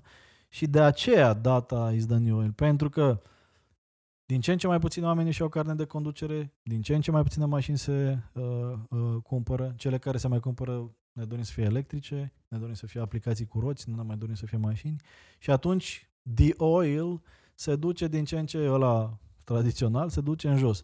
Iar noile rafinării a uh, datelor brute, pentru că sunt foarte multe date neprelucrate, sub uh, 1% din datele pe care le producem sunt analizate și prelucrate acum, rafinările astea de date, care sunt mai ales Google, Facebook, plus uh, Tencent și alții în China, plus uh, Baidu, plus uh, V-Contacte și Yandex în, în Rusia, care s-au izolat cumva de ecosistemul global, rafinăriile astea uh, au evident cea mai, uh, cea mai uh, mare valoare de piață pentru că au cea mai mare putere. Pentru că un alt lucru care s-a întâmplat odată cu creșterea exponențială a capitalismului este faptul că suntem obsedați de consum da? și atunci marfa cea mai căutată este marfa care poate face produsele să ajungă cât mai repede la consumator. There you go. De asta, cumva, toate elementele astea care se mișcă și toate bucățelele astea de um, um, fenomene aparent disparate converg către ce uh, se întâmplă acum. Asta e, de fapt, cumva explicația și sunt și multe alte elemente. Unele nu le cunosc, uh, ca să nu mă dau mai deștept decât sunt. Uh, și da, cam într-acolo, sau ăsta e momentul istoric în care ne aflăm și conform teoriei exponențiale, din păcate sau din fericire, depinde în ce zonă de gândire ești, ă, perioadele astea de timp se tot restrâng, știi? Adică și dacă te uiți pe o axă din asta orizontală, acum câteva zile am prezentat asta la ă, PricewaterhouseCoopers la un eveniment, am găsit din greșeală cumva informația mi s-a părut fascinant. Știi că ne-au trebuit 8.000 de ani să trecem de la Revoluția Agricolă la cea, uh, la cea industrială. 8.000 de ani și după aia din momentul Revoluției Industriale ne-au mai trebuit vreo 90 de ani să descoperim uh, electricitatea și după aia lucrurile s-au dus, nu știu, 15 ani să descoperim internetul. Uh, adică timpul se comprimă aproape la propriu, știi? Adică evoluțiile pe care le-am avut noi ca omenire în ultimii 30-40 de ani sunt absolut fabuloase. Adică mi-aduc aminte, primul meu telefon mobil uh, era o armă albă. Uh, primul meu telefon mobil, revenind la Radio Contact, pe care l-am primit doar pentru că lucram la Radio Contact și eram unul dintre cei doi oameni din Cluj care avea telefon mobil, cred, uh, cântărea vreo 9 kg și am trecut cu mașina peste el la un moment dat și nu a pățit nimic. Adică, și nu am 900 de ani, adică e relativ recent momentul ăsta. Ei bine, și acum avem supercomputere care sunt de milioane de ori mai puternice decât calculatorul care trimis omul de, pe lună. Știi că un telefon de 4 giga e de 1.048 de milioane de ori. Un, unul 1,048 și, mă rog, încă câteva cifre pe care nu le țin minte, de 1 milion și 48 de mii de ori mai puternic decât ăsta. Și unul de 4 giga, da? Și, nu știu, ăsta meu are 128 și încă e unul nașpa. Uh, na, eu do de mat, știi? Cam acolo am ajuns și atât de repede am evoluat încât e total amețitor, știi, pentru, pentru multă lume și cei care au peste 40-50 de ani sunt cumva uh, victime ale acestei explozii și înțeleg uh, sentimentul de frustrare și de neadaptare pe care mulți dintre ei îl resimt și asta e o consecință interesantă, un downside interesant uh, pe care probabil că istoricii viitorului o să-l analizeze sau psihologii viitorului sau nu-mi dau seama care o să fie consecințele, dar e cu siguranță interesant, știi? Mai fascinant decât faptul că puterea telefonelor e mai mare, mult mai mare decât puterea calculatorului care a plasat omul pe lună, mi se pare că um, codul care a fost scris pentru a lansa omul pe lună da. are jumătate cantitate dintr-un mail mediu de astăzi. Asta nu am uh, știut, dar uite, la următoarea prezentare o să folosesc. Da, uh, sunt foarte multe, sunt foarte multe uh, Uh, elemente absolut fascinante în uh, modul în care se derulează uh, lucrurile acum. Foarte multe dintre ele, din păcate, îmi scapă și mie, deși sunt pasionat cumva, apropo de pasiunea pentru conectarea punctelor și conținut și comunicare și așa mai departe și uh, îmi naște o frustrare, știi? Uite, faptul că tu mi-ai spus acum o informație pe care eu nu o aveam, mă enervează aproape la propriu, știi? Pentru că uh, Uh, I'm un digital and tech information junkie și simt uh, frustrare când cineva îmi spune ceva ce, ce nu știam, știi? Uh, ceea ce iarăși e un lucru anormal, știi? Pentru că, de fapt, nu ar trebui să ne... Aia, tu vrei să fii chiar tu quantum computing. Să ne streseze atât de mult. Da, aș vrea, aș vrea.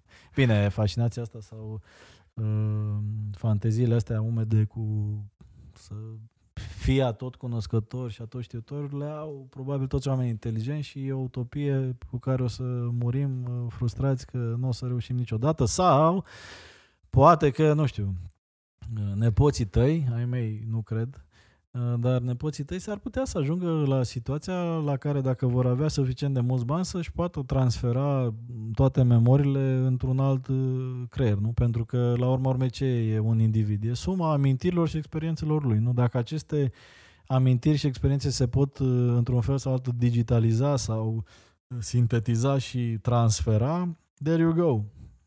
Life Without Death, Homo Deus, în uh, sfârșit, care vorbește Yuval. În sfârșit, n-am mai fi cea mai proastă specie, pentru că noi nu suntem în stare să ne, tra- să ne transmitem informația prin ADN ca alte da. animale.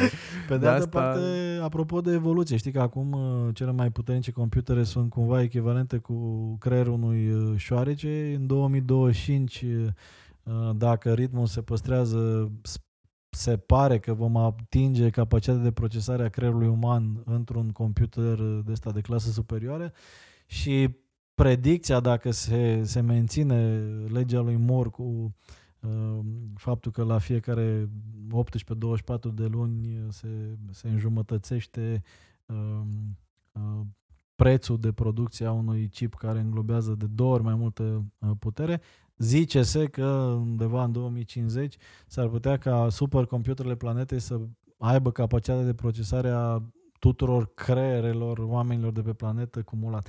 Sună science fiction, uh, dar cred că Zuckerberg a zis-o pe asta că science fiction este doar science care încă n-a ajuns la maturitate. Știi? Uneori visele astea sau proiecțiile pe care le avem se adeveresc mai repede decât ne imaginăm. Și dacă îi arăți un uh, iPhone sau un Samsung Galaxy, nu știu de care să fim echilibrați din punct de vedere jurnalistic, unul e... e mai enumără câteva că Huawei, HTC. Uh, uh, Dacă arăți un HTC Plus, hai să o luăm așa, uh, unui om născut în 1905, nu? Dacă am putea merge cu un HTC Plus în 1920, ai fi extraterestru, nu? Adică îți dai seama că ar fi ceva de neimaginat pentru un om matur în 1920 să vadă. Și au trecut doar 100 de fucking ani. Adică e foarte puțin, 100 de ani. Deci sunt oameni care s-au născut acum 105 ani și trăiesc încă, știi? E foarte, foarte puțin dacă stai uh, Știi că există o teorie, sau mă rog, mai bine există o simplificare a teoriei evoluției, cea cu ceasul, mm-hmm. în care noi, existența noastră este o secundă pe ceasul de 24 de ore. Ok, un alt lucru Și pe care noi nu în știam. secunda, o, o să mai vin la tine la emisiune. E Gata, se oprește tot, închidem. Și noi în secunda aia am reușit să facem atât damage A, ok, aici e un alt, un alt aspect și, într-adevăr, suntem cea mai destructivă by far specie care a avut o Terra și probabil că, până la urmă, o să ne și autodistrugem. La un Mai am o întrebare în continuare a Da. celei pe care ți-am plasat-o adineauri. Crezi că se va răsturna topul de acum în care companiile IT conduc în încasări și în profitabilitate spre deosebire de nu neapărat răposatele companii petroliere, că ele vor exista, se vor metamorfoza sub alte forme. Uh, Ce e foarte diferit uh, atât la Google cât și la Facebook versus orice companie tradițională este viteza uluitoare de uh, dezvoltare și uh, eficiența per angajat, având în vedere că o bună parte din procese sunt deja automatizate. Uh, Și avantajul ăsta competitiv uh, cred că va rămâne. Uh, Acum două zile am avut o, o prezentare în care am comparat viteza de creștere și profitabilitatea per angajat uh, a Google Facebook, as an average, uh, cu, uh, comparată cu industrii pharma, uh, petrol și gaze, chiar uh, fashion. Cel mai bine, cel mai bine din din, uh, din uh, comparația asta au ieșit companiile care aveau o rate de creștere de doar 2-3 ori mai slabe și uh, profitabilitatea pe angajat de 2-3 ori mai mică. Media e undeva la 7. Uh, 7-8 viteza de creștere a Google Facebook versus viteza lui. Adică cât timp au avut nevoie să ajungă la, să zicem, 50 de miliarde de dolari uh, turnover, știi?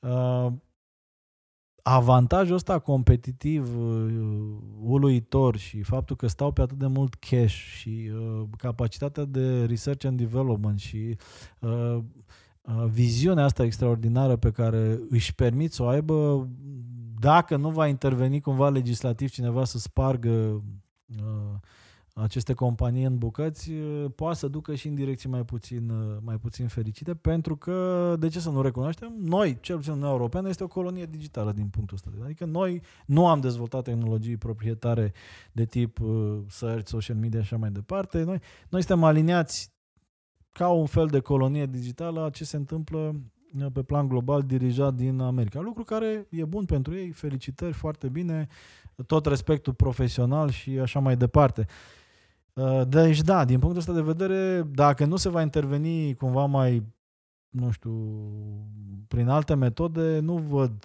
cum ar putea să încetinească. Singurul lucru pe care, uh, sau care îi mai încurcă uh, și ar putea să încurce este China, de fapt. Și iată ce s-a întâmplat în cazul Huawei și iată ce se întâmplă în cazul tehnologiilor din China care, guess what, nu sunt deranjate de drepturile omului, de GDPR, nu sunt deranjate de democrație. Acolo dacă partidul a decis că trebuie să sprijinim 5G-ul, păi Huawei devine cel mai puternic player pe piața 5G din Dacă guvernul a zis, ia luați voi uh, chestia asta, cum se cheamă? Ziceți altfel ca să fie digerabilă peste tot în lume. TikTok, e, sună bine, hai, băgați, băgați băieți, vrem să fim și noi în zona asta de social media globală. Hai să împingem. Uh, you name it. Uh, telefoane, mii, whatever. Uh, iar faptul că ei nu sunt încurcați de toate nebunile astea, sau uite acum ce experimente se fac cu virusul, coronavirus și cu Aplicația. aplicația care t- uh, practic pune oamenii în cutiuțe și așa mai departe, toate elementele astea uh, coroborate cumva nu ar prea fi fost posibile în Europa. Păi închipuiesc, Doamne ferește, dacă apărea coronavirus în Franța și trebuia făcută o nebunie de genul ăsta. Păi veneau drepturile omului, păi ceva, este invite, ne puneți aplicații care e roșu, care e verde, nu se poate așa ceva, proteste, nebunii și așa mai departe. Ei bine, la ei se poate. E, și ca să nu divaghez, uh, singura amenințare pe care o au în momentul ăsta, practic, sunt companiile de tehnologie din China. În rest, sunt nestingheriți. Rusia este slăbită, nu e atât de puternică, chiar dacă au mult talent acolo și au reușit să creeze Yandex și alte uh, lucruri care funcționează foarte bine pe zona, dar din păcate uh, dezavantajul limbii, au dezavantajul literelor diferite. În schimb, uh, chinezii s-au concentrat mai mult pe tehnologie care nu are dependențe legate de Plus, lucrurile astea. China a învățat foarte mult de la Hong Kong.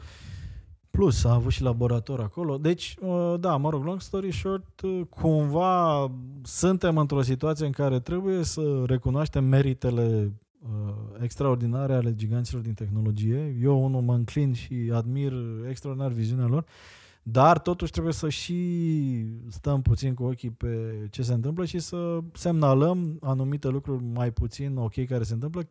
Poate unele dintre ele nu sunt neapărat conștientizate uh, uh, nici de ei, poate altele sunt conștientizate, dar ignorate dacă nu se ridică niște voci care să atragă atenția. Uh, admir foarte mult ce au făcut, dar cu toate astea cred, cred, nu cred că trebuie să ne pierdem atenția. Nu știu, nu m-aș fi gândit niciodată să fac Google Maps, știi? Dar iată ce nebunie au făcut cu Google Maps, că practic fiecare străduță de pe orice insulă amărâtă este mapată și așa mai departe. Deci, da, tot respectul, sunt extraordinari, vizionari și așa mai departe, dar în drumul ăsta mai trebuie să ne uităm și na, în viteza asta amețitoare să se mai atinge și parapetul, să mai se mai uh, lovesc niște copaci. Google Maps a iscat chiar mm. și conflicte militare. Mm, da. Când au greșit a, linia, granițele. Da, granițele. Bine, acum am citit chiar zilele trecute că au început să emită variante de hărți care se afișează în funcție de uh, regimul politic. Știi? Dacă, ești în, dacă te, te uiți din uh, o țară cu un regim autoritar la granițe, le vezi cum îți plac ție, dacă te uiți din lumea democratică, le vezi cum sunt uh, acceptate de lumea democratică. Customized. Nu cred că decizia asta a la bere. Mai există, apropo de etică, na, uh, există probleme, știi, de genul ăsta. Um, ca să dau un exemplu amuzant, de exemplu în Indonezia, dacă vrei să te duci la orice chestie porn, nu poți. Adică când ai căutare, Sigur, am încercat de curiozitate, nu că m-ar fi interesat, îți apar chestii de genul, profesional. ești addicted, ești nu știu ce, sau îți dă numai cu porn food, cu... Uh, dar uh, capacitatea asta de a filtra uh, modul de afișare a unor informații poate să fie folosită și în uh, alte, alte scopuri. Gen, uite, cu piața Tiananmen nu prea vezi nimic pe Google în China, uh, de exemplu, și asta nu e etic, oricum mai pune-o, dar înțeleg rațiunea de business, e o piață uriașă, nu poate fi Nu prea mai găsești nimic pe Google nici despre primul protest care a fost făcut ever uh-huh. prin social media. E cel din Moldova. Hashtag Păman, mai ții minte? Piața da. Marii Adunări Generale, în care a picat netul, da, e, Am căutat eu e recent. o problemă complexă, știi, cumva, um, um, cumva foarte complicată totuși dacă stai să te gândești și te pui în pielea unui, unei companii de genul ăsta când ai de ales între a intra într-o piață majoră și a face niște compromisuri, știi? Pentru că ai presiunea acționarilor, ai presiunea bursei, știi? Adică dacă deschizi China ca și piață, na, prețul pe acțiune e skyrocketing și toți stakeholderii sunt interesați de chestia asta și ești pus în situația de a lua o decizie radicală, intrăm în condițiile lor sau renunțăm la așa și nu vreau să-mi imaginez cât de complicat e să, să iei o decizie de genul ăsta, dar Uh, na, uh, repet, înțeleg, dar cred că în toate aspectele vieții trebuie să existe un oarecare echilibru și și un filtru etic pe lângă KPI și presiunea de business. Eu cred că și dacă se vor sparge în mai mici conglomerate, cum s-a întâmplat de altfel și cu compania lui uh, Rockefeller mm-hmm. în state, pentru că toate companiile de acum descind de acolo din state, uh, cred că tot companiile de IT vor ține topurile pentru că s-a găsit o resursă inepuizabilă în sfârșit, datele, spre deosebire de petrol. Depinde foarte mult și de modul în care vor apărea eventual și alte reglementări, pentru că la urma urmei datele astea sunt uh, valoroase dacă reușesc să returneze niște rezultate uh, și uh, dacă se pot prelucra și așa mai departe. Plus că mai este o chestie, cred că Mm, pe undeva viitorul nu e atât de previzibil și liniar. Uh, gândește-te că vedem acum niște trenduri la care probabil că nu ne gândeam neapărat. Oamenii nu mai sunt așa de obsedați de haine, să le schimbe atât de, de des. Se gândesc la consumerism din ce în ce mai mult, dacă chiar au nevoie să cumpere anumite chestii. Tinerii renunță să-și mai cumpere mașini, cum am mai menționat. Deci degeaba ai date despre tineri dacă tu ești producător auto, vrei să-i targetezi și ei nu mai vor să cumpere mașini că li se pare stupid și vor, nu știu, o trotinetă electrică și un Uber, Yango, whatever, uh, să se miște și nu văd utilitatea. Uh, deci din punctul ăsta de vedere, da, într-adevăr, pe termen lung rămâne foarte valoros uh, acest aspect, dar probabil putem vedea în viitor crescând și alte zone, știi? De exemplu, Așa cum avem acum fintech-ul, care uh, practic uh, a rezultat din uh, o noapte de dragoste între IT și financiar bancar, s-ar putea ca în viitor, de exemplu, e-health și tot ce înseamnă companiile care vor lupta pentru prelungirea vieții, pentru modul în care putem să ne optimizăm ritmul organisme și așa mai departe să fie super mega valoroase, știi? Bun, most probably tot din zona Amazon, Apple, Google, Facebook vor fi cei care vor fi primii care vor cumpăra sau vor investi în direcția asta și deja o fac, mai ales uh, Amazon și, um, și Google. Uh, dar ca model de business spun s-ar putea ca la un moment dat uh, să conteze și alte lucruri. Pe de altă parte, e adevărat că tot la date ne întoarcem. Am, iarăși, în prezentările pe care le mai fac un exemplu care îmi place foarte mult. Uh, Ricardo Sabatin este un uh, speaker uh, TED specializat în zona asta de decriptare a genomului uman și așa mai departe și a făcut o treabă foarte amuzantă cumva, dar și interesantă și anume a printat codul genetic uman și l-a expus pur și simplu pe scenă și explică cum fiecare literă poate să ducă la apariția unor, nu știu, schimbă culoarea ochilor, scoțând o literă din sute de milioane, miliarde de... Crystal. De, Așa. Nu așa se numește, tehnolo- mă rog, uh, tehnica de uh, modificare ba da, genetică? Ba da, ba da, ba da, despre CRISPR. Da. Așa, dar ce vreau să spun este că din punct de vedere al giganților din tehnologie, chiar și omul, ca o ca ființă, da, este un set de date care cumva poate fi prelucrat, știi? Și atunci dacă te uiți din această perspectivă, uh, da, de exemplu, nu știu, acum se pot printa 3D rinichi, sigur, e o fază incipientă, dar în 5-7 ani probabil că va fi o chestie banală. Sau poate în 10 uh, se pot, uh, nu știu, printa probabil în curând un deget, o mână. O... Adică din punctul ăsta de vedere abordarea datelor ca fiind principala resursă pe care apoi o poți rafina în diverse moduri. Că vorbim acum, as we speak, foarte mult de advertising, dar poate vorbim în viitor despre uh, impactul mai serios în sănătate sau în uh, uh alte lucruri de acest tip, rămâne de văzut. Și ce e sigur este că nu știm dacă e bun neapărat sau rău, dar cu siguranță viitorul e super mega interesant.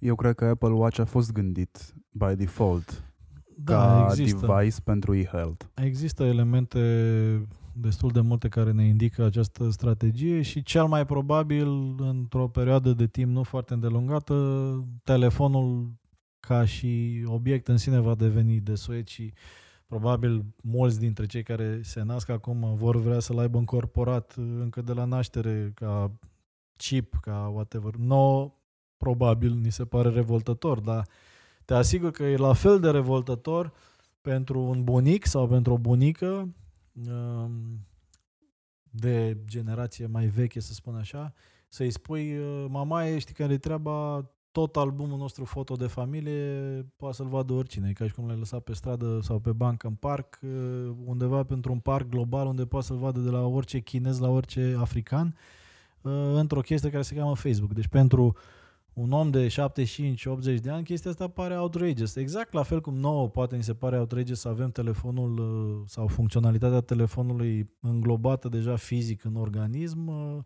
și probabil că peste 20 de ani va fi un standard. Știi? Adică nu văd de ce te mai complica, oricum stăm ca și cum ar fi uh, o parte din noi device-ul ăsta nenorocit sau binecuvântat, depinde de viziune. uh, probabil că vor fi foarte mulți voluntari care vor vrea să aibă înglobat. Și sună revoltător, dar va fi probabil normal în viitor. Mm, Eu sunt primul care m-aș înscrie. Există deja câteva experimente, dar Mm, Știu de chipul care funcționează prin NFC și pe care mm, încep să mă documentez să văd cum reușesc să fac și cred că um, Buhnici a reușit să facă chestia asta, dacă bine mi-amintesc. Da, a fost un, un experiment de tipul ăsta. Sigur, sunt faze incipiente, așa cum incipient era și cu 30 de ani să ne închipuim că o să putem avea uh, computere care uh, să aibă, nu știu, dimensiunile unei palme. Uh, sau cum uh, nu ne imaginam, uh, ca să revenim cumva la începuturile discuției noastre, că în doar 20 de ani uh, calitatea și uh, modul în care se desfășoară, se desfășoară o emisiune radio care pe atunci era complicat de făcut, acum se poate face cu două microfoane și un laptop. Uh, Din punctul ăsta de vedere, uh, se vede clar că lucrurile evoluează într-un ritm super accelerat. Mi-aduc aminte că, nu știu, se punea muzică de pe o chestie care se chema mini-disc, care era super, mega avansată pe vremea înaintea CD-ului uh, și a dispărut complet ca tehnologie între timp. Uh, Dar, iată, ne uităm acum, totul e digital, nu mai vezi niciun disc, niciun vinil, nicio bandă, nicio casetă într-un post de radio, ceea ce acum 20 de ani părea de neimaginat. Deci probabil că foarte multe dintre lucruri care ni se par de neimaginat acum vor fi banale în 10 ani. Foarte puțin știu despre tine că ai fost și DJ. Așa, undercover, ca să mai fac un ban, uh, mai uh, băgam uh, undeva în Apahida, lângă Cluj, era un, un club de ăsta mai fiț, așa, Alb mai și negru? underground. Sau roșu și negru, cum se Simt că numea? Era Black and White, era în Cluj, chiar lângă, lângă Black and- universitate. Da, mai era unul, am uitat din păcate cum, cum îi spune, undeva se pleca cu autocarele din piața Mihai Viteazu. Era o locație foarte ciudată unde am mai băgat, ca să zic așa. Dar uh, după aceea am renunțat destul de, de, de repede și m-am, uh, m-am focusat pe zona de știri, uh, de la reporter la redactor șef și apoi uh, intrat în televiziune și în presa scrisă și restul am povestit la început. Îți mai amintești cum puneai muzică, da? Mm. Uh, gândește-te că acum există playere care îți iau muzica direct din Spotify, deocamdată. Da. Îți faci playlisturile în Spotify, playerele sunt conectate Mhm. și nu mai ai nevoie nici măcar de uh, outrageous-ul stick. E, da, bine, era complicat pe atunci. Trebuia să cronometrezi când începe vocea, să ții minte, puneai semne pe banda magnetică să știi până unde poți să vorbești. Era, era o nebunie, o complicăciune maximă și eu nu mă pricepeam chiar așa bine. Eram un uh, DJ wannabe și am murit speranță înainte să mă afirm pe zona asta. Însă, da, tehnologia poate să te ducă în zone foarte interesante. Probabil că vom asista la cluburi întregi care vor difuza muzică în funcție de personalitatea și gusturile fiecăruia în viitor, așa cum avem acum listele personalizate de Spotify. Probabil că o să poți să mergi în club și să auzi doar muzica ta. Conceptul și de silent probabil disco că- este deja. Da, în care stai da, cu căștile pe da, urechi. Exact. Doar că probabil la un moment dat o să dispară și căștile.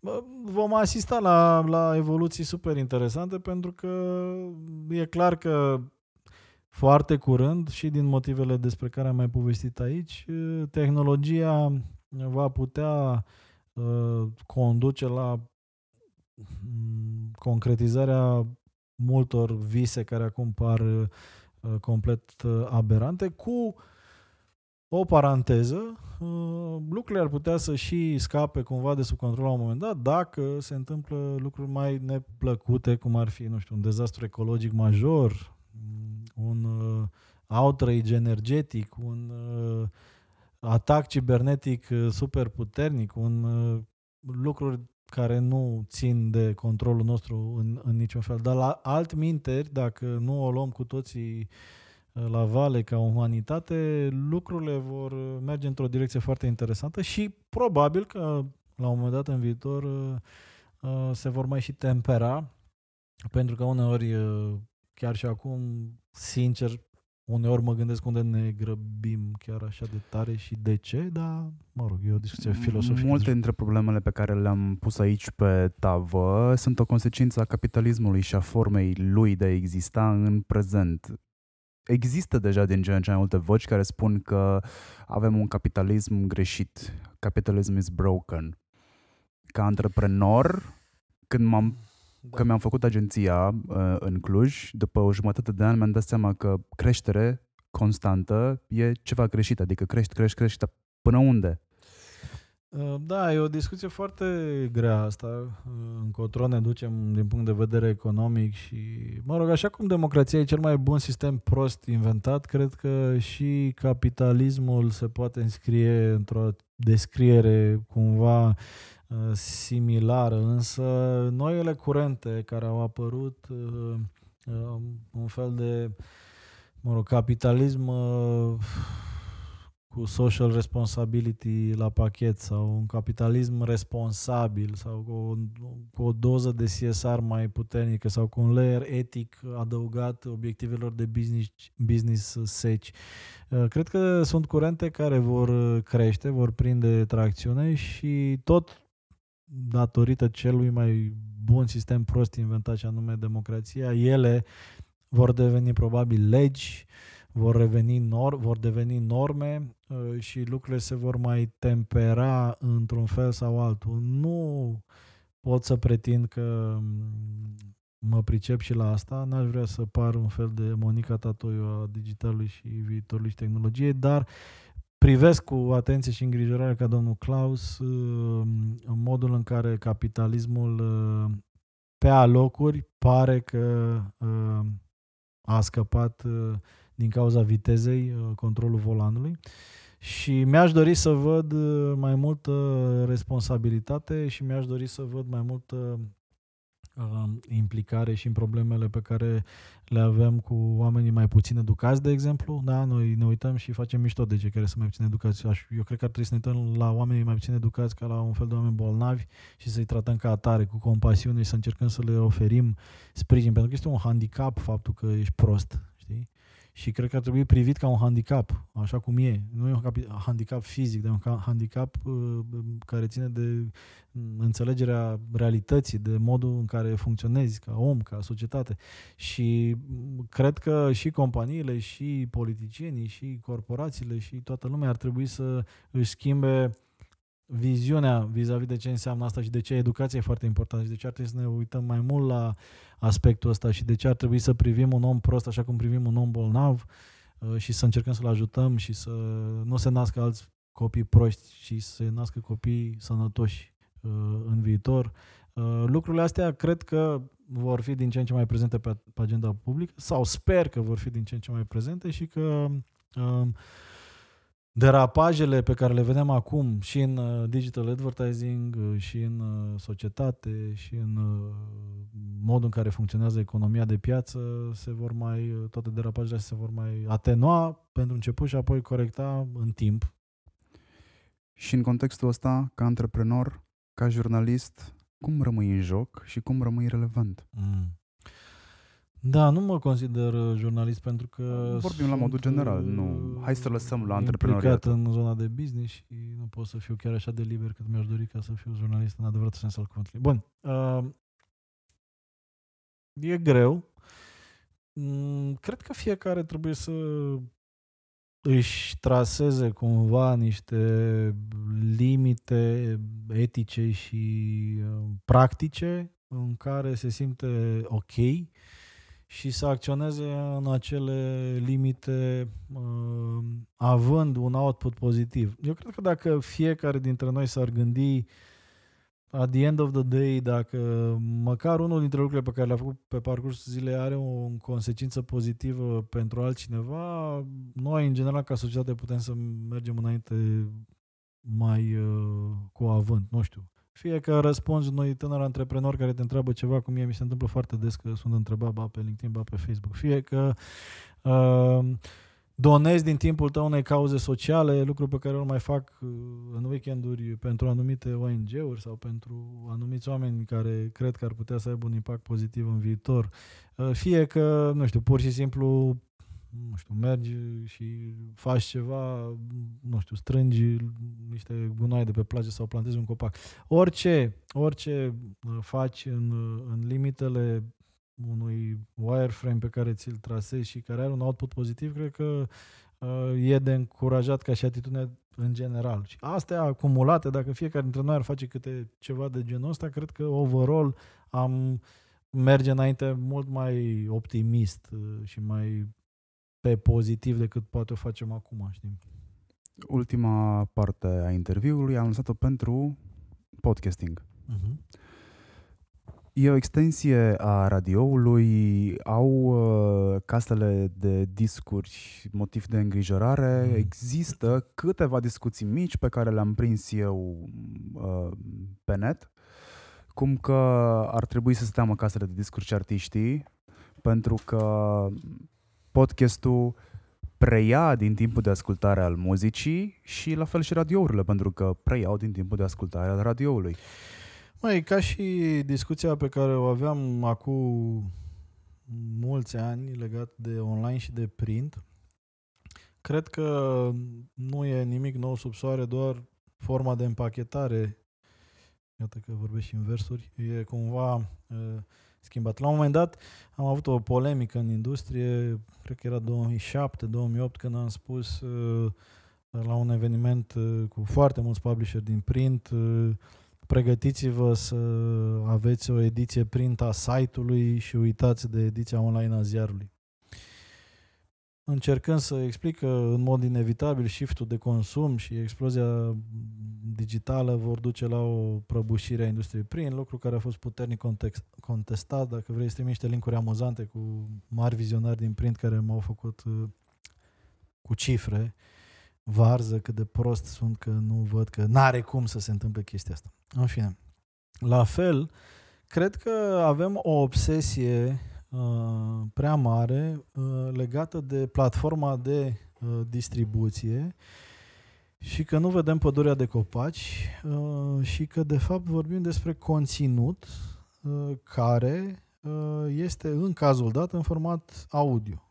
Dacă acest conținut se consumă via podcast, via emisiune radio, via send on WhatsApp uh, sau la comanda vocală de tipul Siri play the latest upgrade 100 podcast e o chestiune relativă. De fapt, oamenii sunt proiectați să răspundă la stimuli auditivi, la stimuli vizuali, la stimuli olfactivi, la stimul de gust și așa mai departe. Ei bine, atâta timp cât stimulul auditiv va conta și de sine stătător, nu doar în combinație cu mirosul, văzul și alte simțuri, există un viitor pentru conținutul audio.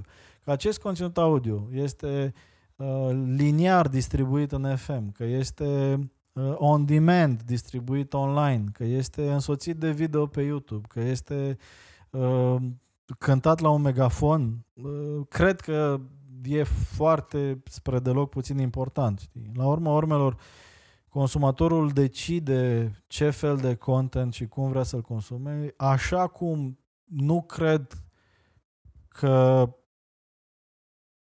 internetul în format video va omorâ televiziunea în format tradițional foarte curând, așa cum se credea cu 10 ani. Nu cred nici că podcastingul sau uh, conținutul audio de acest tip va omorâ radioul sau uh, va afecta neapărat într-un mod radical industria muzicală. Uh, cred că doar timpul alocat uh, este limitat și că acela se va distribui cumva pe niște principii logice și foarte particulare și individuale. Știi? Adică nu cred că o să renunțăm la a asculta muzică ca să ascultăm ce vorbește Urducaș cu Stanca. Adică, da, o să ascultăm și ce vorbește Urducaș cu Stanca, dar o să ascultăm în continuare și muzică. Nu cred că um, o să renunțăm complet la radio, pentru că o să ascultăm doar podcasturi. Uh, cred însă că o parte din oameni vor prefera un soi de conținut mai mult decât alt soi de conținut și da, poate pe un termen mai lung o să aibă loc un shift mai puternic. Nu știu, poate în 10 ani o să intrăm în mașină și o să spunem uh, uh, deschizi pe canalul pe care îl preferi și o să spui uh, dă-mi uh, emisiunea live de tehnologie și tot timpul o să fie ceva live de tehnologie într-un multi-feed care va vorbi de cultură, tehnologie, news, politică, you name it, pe același post de radio, aceeași frecvență, dar simultan în funcție de ce ai chef să asculti atunci. Schimbă pe muzică, dăm pe cultură, vreau edu- sex education, vreau... E foarte posibil să se întâmple și eventual, nu știu, toate să fie într-un stream audio live uh, simultan și să poți să alegi între mai multe programe sau să vezi și versiunea video dacă ai chef sau... Uh, cred că prin digital și tehnologie, ce numim acum radio, televiziune, cinema, cinema probabil că nu, dar toate lucrurile astea vor converge într-un fel sau altul, cred asta, se vor comprima, vor, se vor converge. Nu cred în, în faptul că toată lumea va dori on demand totul, pentru că oamenii sunt leneși și mulți dintre ei comozi și doresc ca alții să decide pentru ei ce uh, e important și la ce să se uite. Asta e și unul dintre secretele succesului Facebook, în opinia mea, că intri și ești fiduit uh, de lucruri pe care le decid alții. Uh, deci nu cred în dispariția liniarului și a faptului că cineva zice asta e bine de ascultat, asta e interesant și așa mai departe. Însă cred că vor converge cât mai mult și că nu vom mai vorbi de radio, TV, podcast uh, și lucruri de genul ăsta în viitor, vom vorbi de conținut care va fi video, audio, combinații din cele două. Mai nou am văzut o tendință foarte interesantă pentru jurnalism, ce anume storytelling-ul uh, spus grafic într-un format uh, foarte atractiv, adică aproape Uh, piece of art, știi, uh, text și gifuri mișto animate și uh, text care apare într-un fel sau altul sau ecranul care se sparge dacă există o tensiune în lectură și experimente de genul ăsta. Cred că vom vedea din ce în ce mai multe chestiuni de genul ăsta și că conținutul ăsta consumat pasiv și în singurătate, solitudine mai ales, se va contopi. Ce nu cred, că se va întâmpla, nu cred că vom renunța la componenta socială. Din motivul ăsta nu cred că va dispărea cinematograful, pentru că e o experiență socială în sine să te duci la cinema. Nu cred că vor dispărea evenimentele de tipul festivalului pe care o fac, pentru că vibe-ul care îl trăiești într-un eveniment și faptul că te întâlnești cu oameni și stai în acele loc cu oameni care cred în acele lucruri și să atenți la acele lucruri uh, și uh, focusați în același loc, uh, e o chestie care cred eu că e în ADN-ul nostru și la care nu vrem să renunțăm. Uh, și așa mai departe. Dar uh, în linii mari tot ce se poate simplifica, simplifica se va simplifica, tot ce se poate rafina se va rafina, tot ce se poate customiza se va customiza până la limita în care nu o să ne mai dorim customizarea asta și o să mai vrem să ne mai și spună cineva ce e mișto. Ceea ce face Apple de altfel cu radio. Da. Acolo da. nu e, e pur și simplu radio pe bune. Da, Ai, exact. Da. Uh, ai vreo viziune asupra pieței din România? Ai pus bazele unei rețele? Pe partea de, de podcasting uh, nu există decât uh, direcția de creștere, pentru că pornim de la foarte puțin. Să nu uităm că um, suntem printre pionieri, cum ar veni, chiar dacă avem uh, un an, doi ani și așa mai departe. Sunt mai mulți, dar l-a făcut celebru podcastingul uh, pe podcasting Robert Catai. Da, Robert a fost uh, printre pionierii care s-au uh, și străduit și a rămas uh, consecvent, ca să spun așa, și îl felicităm pe această cale. Uh, de fapt, prima dată când am dat un interviu de tip podcast a fost la el, la Cluj, acum 2 ani la Electric Castle. Atunci mi-a și încolțit în cap ideea că aș putea să fac și eu. Uh, și uh, l-am și făcut după aceea. Uh, bine, într-o formă hibrid, că eu nu fac podcasting 100%, eu fac o versiune podcast a emisiunii radio, adică lucrez pe ce fac la radio și mai adaug niște conținut, deci nu e podcasting 100%, și aici o discuție. Uh, dar viitorul uh, mi se pare um, bun. De ce?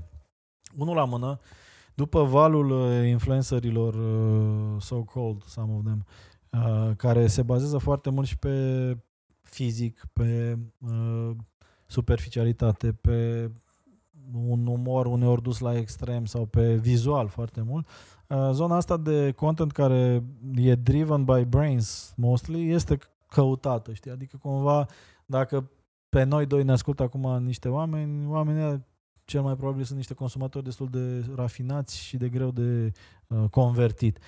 Iar dacă în acest suport recomandăm un anumit produs sau uh, un serviciu, probabil că avem o credibilitate uh, mult, mult mai mare. Doi, probabil că cei mai buni dintre noi, sau mai ales voi, că eu o fac așa mai mult ca pe un hobby, la un moment dat să fie atât de buni încât oamenii o să vrea să plătească pentru asta. Uh, cred că vor apărea noi genuri de, de podcasting uh, pe zona de uh, storytelling, de fiction, poate, sau de investigații, de ce nu, adică se pot face chiar investigații jurnalistice în format audio care să te țină ca la un fel de film de pe Netflix. Sunt deja, uite, priză. Califat este una dintre... Corect, corect, apar, dar zic și în România că mă întrebai de, de piața noastră. Acum avem foarte multe discuții de genul ăsta, dar cu siguranță va, va evolua. Și uh, asocierea asta cu ceea ce numesc eu Key Opinion Leaders, nu numesc eu, se numesc Key Opinion Leaders, pentru că most of us, most of the podcasters now sunt oameni care fac ceva în viață, fie că sunt comedianți de succes, fie că sunt jurnaliști, fie că sunt specialiști pe anumită nișă. Sper că ascultă mama acum. Doamna Hulucaș este foarte, foarte, foarte deștept băiatul noastră, felicitări. Uh, din punctul ăsta de vedere, cred că, cred că um, asocierea pe care brandurile uh, o, o vor găsi în mediul ăsta va fi interesantă, chiar dacă avem o problemă, apropo de ce discutam mai la început cu cantitatea, uh, podcastingul ca partener comercial pare scump, pentru că dacă îl compar cu câți oameni atingi cu radio sau cu câți oameni atingi online, uh, nu dă neapărat, uh, neapărat cu, cu plus, însă mă bucur să văd că deja sunt uh, companii, cel puțin în cazul nostru avem deja două bănci, ING și Banca Transilvania, care au investit uh, în niște prime campanii în zona asta. Avem multe briefuri în piață, mulți clienți care sunt interesați și care încearcă să introducă în mixul de marketing uh, povestea asta și cu ajutorul tuturor celor care au intrat în Think Digital Podcast Network, care le mulțumesc și cu ajutorul tău și al tuturor celor care vorbesc despre asta, uh, piața crește, pentru că la urma urmelor atâta timp cât reușim să facem clienți și oameni din, uh, din agențiile de media și cât mai mulți consumatori să consume genul ăsta nou cumva de, de conținut, n-are cum să nu vină și Uh, cealaltă parte. Eu spun destul de multor oameni, acum, de exemplu, la nivelul rețelei, sunt 640 de mii de ascultări în medie per episod din cele 36 de podcasturi care sunt, sigur combinând partea de audio views, uh, audio pur cu partea de uh, video, pentru că multe dintre ele au și componentă video. Dacă izolăm doar partea audio, tot vorbim de 200 ceva de, spre 200 de mii Uh, de ascultări. Aia înseamnă per episod publicat pe săptămână? Da, sau... da, da. Deci în, adică fiecare din, din rețea publică câte un da, episod? Da, cam și... odată la media undeva la 10 zile, nu chiar o săptămână, că nu toată lumea face săptămânal. Unii fac mai des, uh, alții fac mai, mai, mai, puțin, mai puțin. Da, media se spune undeva la 10 zile. E, eu le spun uh, celor care încearcă acest nou mediu că să nu mai asocieze, să nu să-și mai, mai, mai imagineze neapărat că vorbim de un, de un radio sau de să-și imagineze că e un concert pe un stadion în care sunt 270.000 de oameni care se uită la scenă undeva unde nu cântă Robbie Williams, dar vorbește cineva, da? Și oamenii sunt interesați de acel subiect și brandul tău e în centrul acelei experiențe. Despre asta e vorba de fapt, pentru că majoritatea, toate studiile sunt că majoritatea podcasturi sunt ascultate, de exemplu, în cască sau în, într-un mediu destul de liniștit. Attention span este, este aproape 100% acolo și toți acești indicatori uh, duc la, uh, cred eu, formarea unei piețe. Ce o să mai fac uh, și o să mai facem la nivel de industrie, iarăși vorbesc ca președinte Brad, o să demarăm un studiu Asta e cumva o informație în premieră. O să demarăm un studiu care să profileze uh, cam cine sunt ascultătorii de podcast în momentul ăsta uh, și să încercăm să începem să venim și cu niște date uh, concrete, nu doar bazate pe intuiție, pe bun simț și pe știu eu că ascultă Gigel și Gigel Libea deștept. Alex Ciucă, starcast.ro care este practic o platformă pentru podcasturi în România în momentul ăsta și este prima de genul ăsta, spune că sunt undeva la 30.000 de ascultători și 170 de podcasturi sunt estimări, n-are date Mhm. clare, așa că dacă ai venit tu cu bratul și ai venit cu niște estimări, Da, noi putem să facem uh, două lucruri. Unul, să facem un research de tipul cam cine ascultă, dacă ați auzit de noțiunea de podcast, dacă știți ce e podcast, de cât, cât de des ați ascultat un podcast în ultimul lună, două luni, trei luni și așa mai departe. Pe lângă asta, uh, numărarea efectivă, numeric, a uh, uh, numărului de ascultări e destul de dificilă. Nu este un YouTube al uh, podcastingului, dar există un Spotify plus un Apple plus un Google Podcast plus restul lumii. Există deci niște player care își împart depinde. La mine, de exemplu, oarecum în mod egal, 25, 25, 25, restul lumii, restul de 25%, își împart aceste audiențe și nu sunt platforme owned by, by, by, by podcasters, sunt platforme terțe care nu permit coduri de măsurare, coduri de ad serving și atunci e un pic mai, mai dificil. Singura metodă fiind uh, uh, raportarea unui uh, studiu sau, mă rog, realizarea unui studiu care să măsoare percepția, audiența, cum și la radio se face la fel, adică se sună oamenii și se întreabă ce post de radio? Ascultăm și unul la mână, un layer.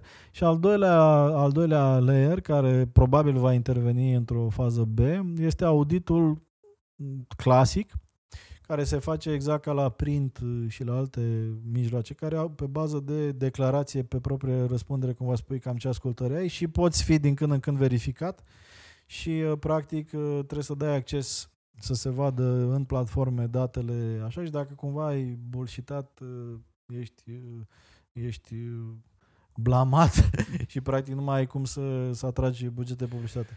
Dar, uh, sigur, discutăm de diverse variante, e încă foarte devreme, totuși vorbim de um, o piață relativ, relativ incipientă. Nu știu exact cum au măsurat uh, colegii la Starcast. Presupun că se uită la accesările platformei lor uh, versus ce conținut pun ei în platformă și s-ar putea să fie o eroare destul uh, de mare. Eu, când am spus că am trecut de 100 de mii de ascultări în medie, mă refer la ce mi-au raportat individual fiecare dintre podcasterii care sunt parte din rețea ca număr mediu de audiții ale podcastului. Alex adunate. lua în calcul early adopter și Uh-huh. ca ascultători principali.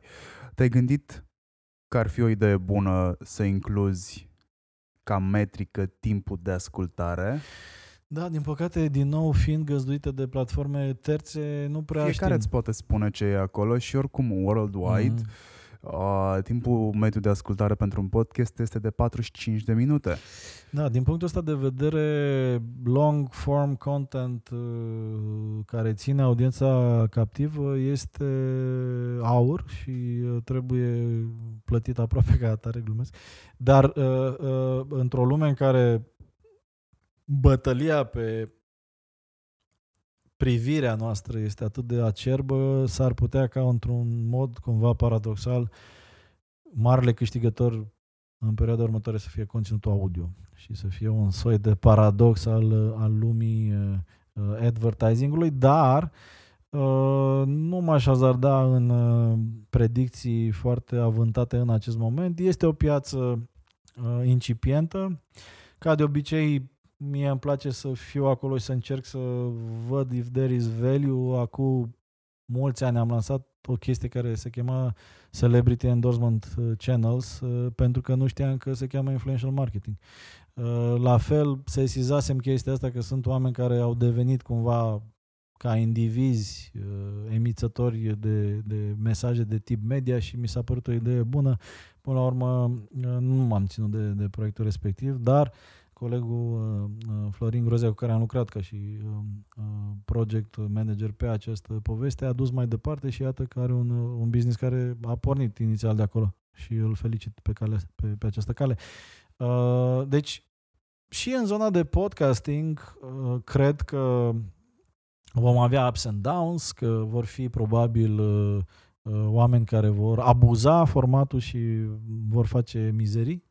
Din fericire că noi avem, noi nu avem un, un uh, nu știu, nu mai dăm nume, nu avem încă un podcast, de exemplu, de, nu știu, tabloid, de bârfe, de lucruri, dar probabil că s-ar putea da, să Nici pe dincolo nu-mi prea găsit de apară asta. gossip nu știu, în fine, o să vedem. E entertainment, ar rupe oricum dacă ar S-ar scoate. putea să avem uh, niște proiecte și în zona asta mai superficială, dar cumva nu e neapărat rău, că dacă înveți ascultătorul mediu mai puțin educat să folosească, să, să consume genul ăsta, cred că e în beneficiu tuturor. Pentru că unul dintre lucrurile pe care am constatat că le-am uh, îndeplinit sau le-am atins, unul dintre obiectivele neștiute pe care le-am atins în ultimele luni, că am lansat în decembrie și suntem în februarie abia, sunt foarte mulți oameni care au descoperit podcastingul uh, auzind bazul din jurul uh, că s-a lansat o rețea de pod, ce alea podcasturi, adică inclusiv colegi din zona noastră, de, de universul nostru, agenții și așa mai erau colegi care nu erau familiarizați cu treaba asta, au început să uh, uh, consume și așa mai departe. De exemplu, fac furori în toate întâlnirile pe care le mai am, uh, spunând uh, lui Siri, play the latest upgrade 100 podcast. Și Puteți el, spune asta și pentru Hurduchest, am încercat eu. oh, foarte bine. Și pornește și e mult mai simplu și friendly și practic folosești vocea și uh, pornește podcastul foarte repede fără să stai să cauți prin aplicație, să dai search și așa mai departe.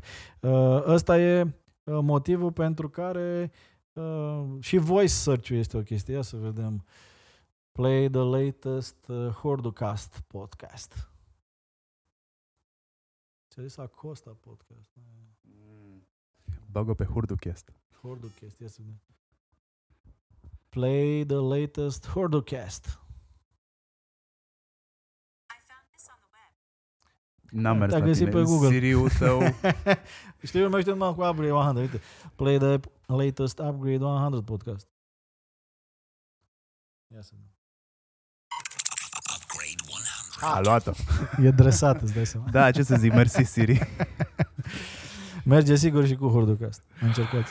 A, îți mulțumesc pentru cele multe minute, 2 ore și 11 văd eu aici pe recorder. Aoleu. Am discutat foarte mult, tu trebuia să Facem două. pleci, da, tu trebuia să pleci de multă vreme undeva, dar uite, am profitat ca un Da. fost jurnalist ce sunt. A, Îți mulțumesc foarte mult pentru timpul pe care mi l-ai acordat mie. Le mulțumesc ascultătorilor tăi și acum ai noștri uh, pentru timpul pe care ni l-au acordat. Dacă au ceva de zis să-mi zică și mie, dacă vor să mă asculte, acum îmi fac self-promo. Foarte bine. Uh, ne putem auzi în continuare pe Hurduchest, asta în condițiile în care nu mă aude cineva de la vreun, la vreun radio și îmi propune deja uh, un show. Da, Uh, practic uh, ați asistat la primul uh, podcast difuzat la radio și la prima emisiune radio care devine și podcast și la primul podcast în podcast. Uh, Ne place să ne jucăm. Uh, Îți mulțumesc și eu pentru întrebări și discuție. Vedem ce iese, ce o să spună lumea. Și da, pentru radio trebuie să fac încheierea acum. Uh, Sper că v-a plăcut. Uh, Eu sunt Dragoș Tanca, am fost invitat în uh, propria emisiune de la Radio Guerilla. Uh, Pentru prima dată, nu chiar live, la un Upgrade 100, uh, mai mult podcast decât uh, emisiune radio, dar uh, sper că v-a plăcut și vă mulțumesc pentru tip și atenție. Ne reauzim lunea viitoare după ora 7 seara live cu siguranță. Și aici se încheie partea de radio. Aici uh, punem punct podcastului și, ca de obicei, vă rog uh, să mergeți pe Apple Podcast, să dați un uh, subscribe, dați steluțe, ajută algoritmul uh, să dea mai departe podcastul. Mângâiați mie ego bineînțeles, ca de obicei, dacă faceți chestia asta, inclusiv pe Spotify cu follow și, ca de obicei, aștept mesajele voastre cam peste tot.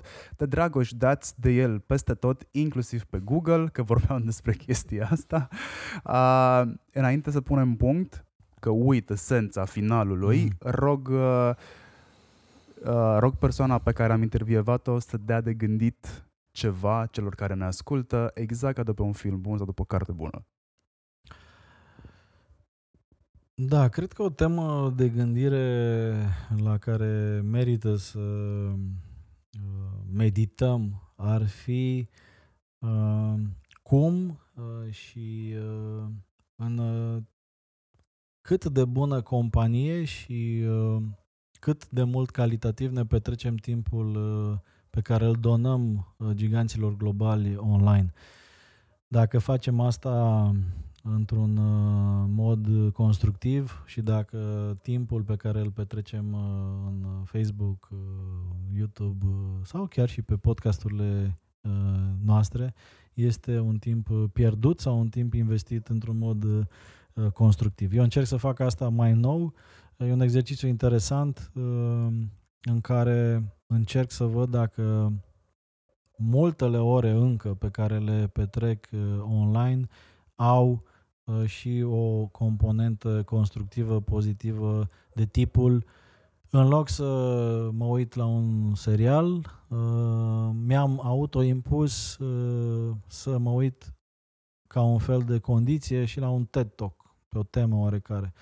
În loc să îmi încep ziua scrollând uh, Instagram sau Facebook, uh, mi-am impus să citesc 5 uh, pagini dintr-o carte pe care îmi propun să o citesc și profit de ocazie să Da, era aici pe masă, am văzut Tocmai mi-a venit o carte pe care o vreau să o citesc de mult, nu știu, care se numește The Future is Faster Than You Think. Uh, și uh, e, e o carte pe care o recomand și pe care o să încep să o citesc chiar de luni dimineață. Îți mulțumesc, ți minte recomandarea de carte, vă mulțumesc și vă încă o dată. Ne auzim cu următorul episod, care pf, o fi cel al 50-lea, cred că, nu mai știu. La mulți ani! Mersi, pa!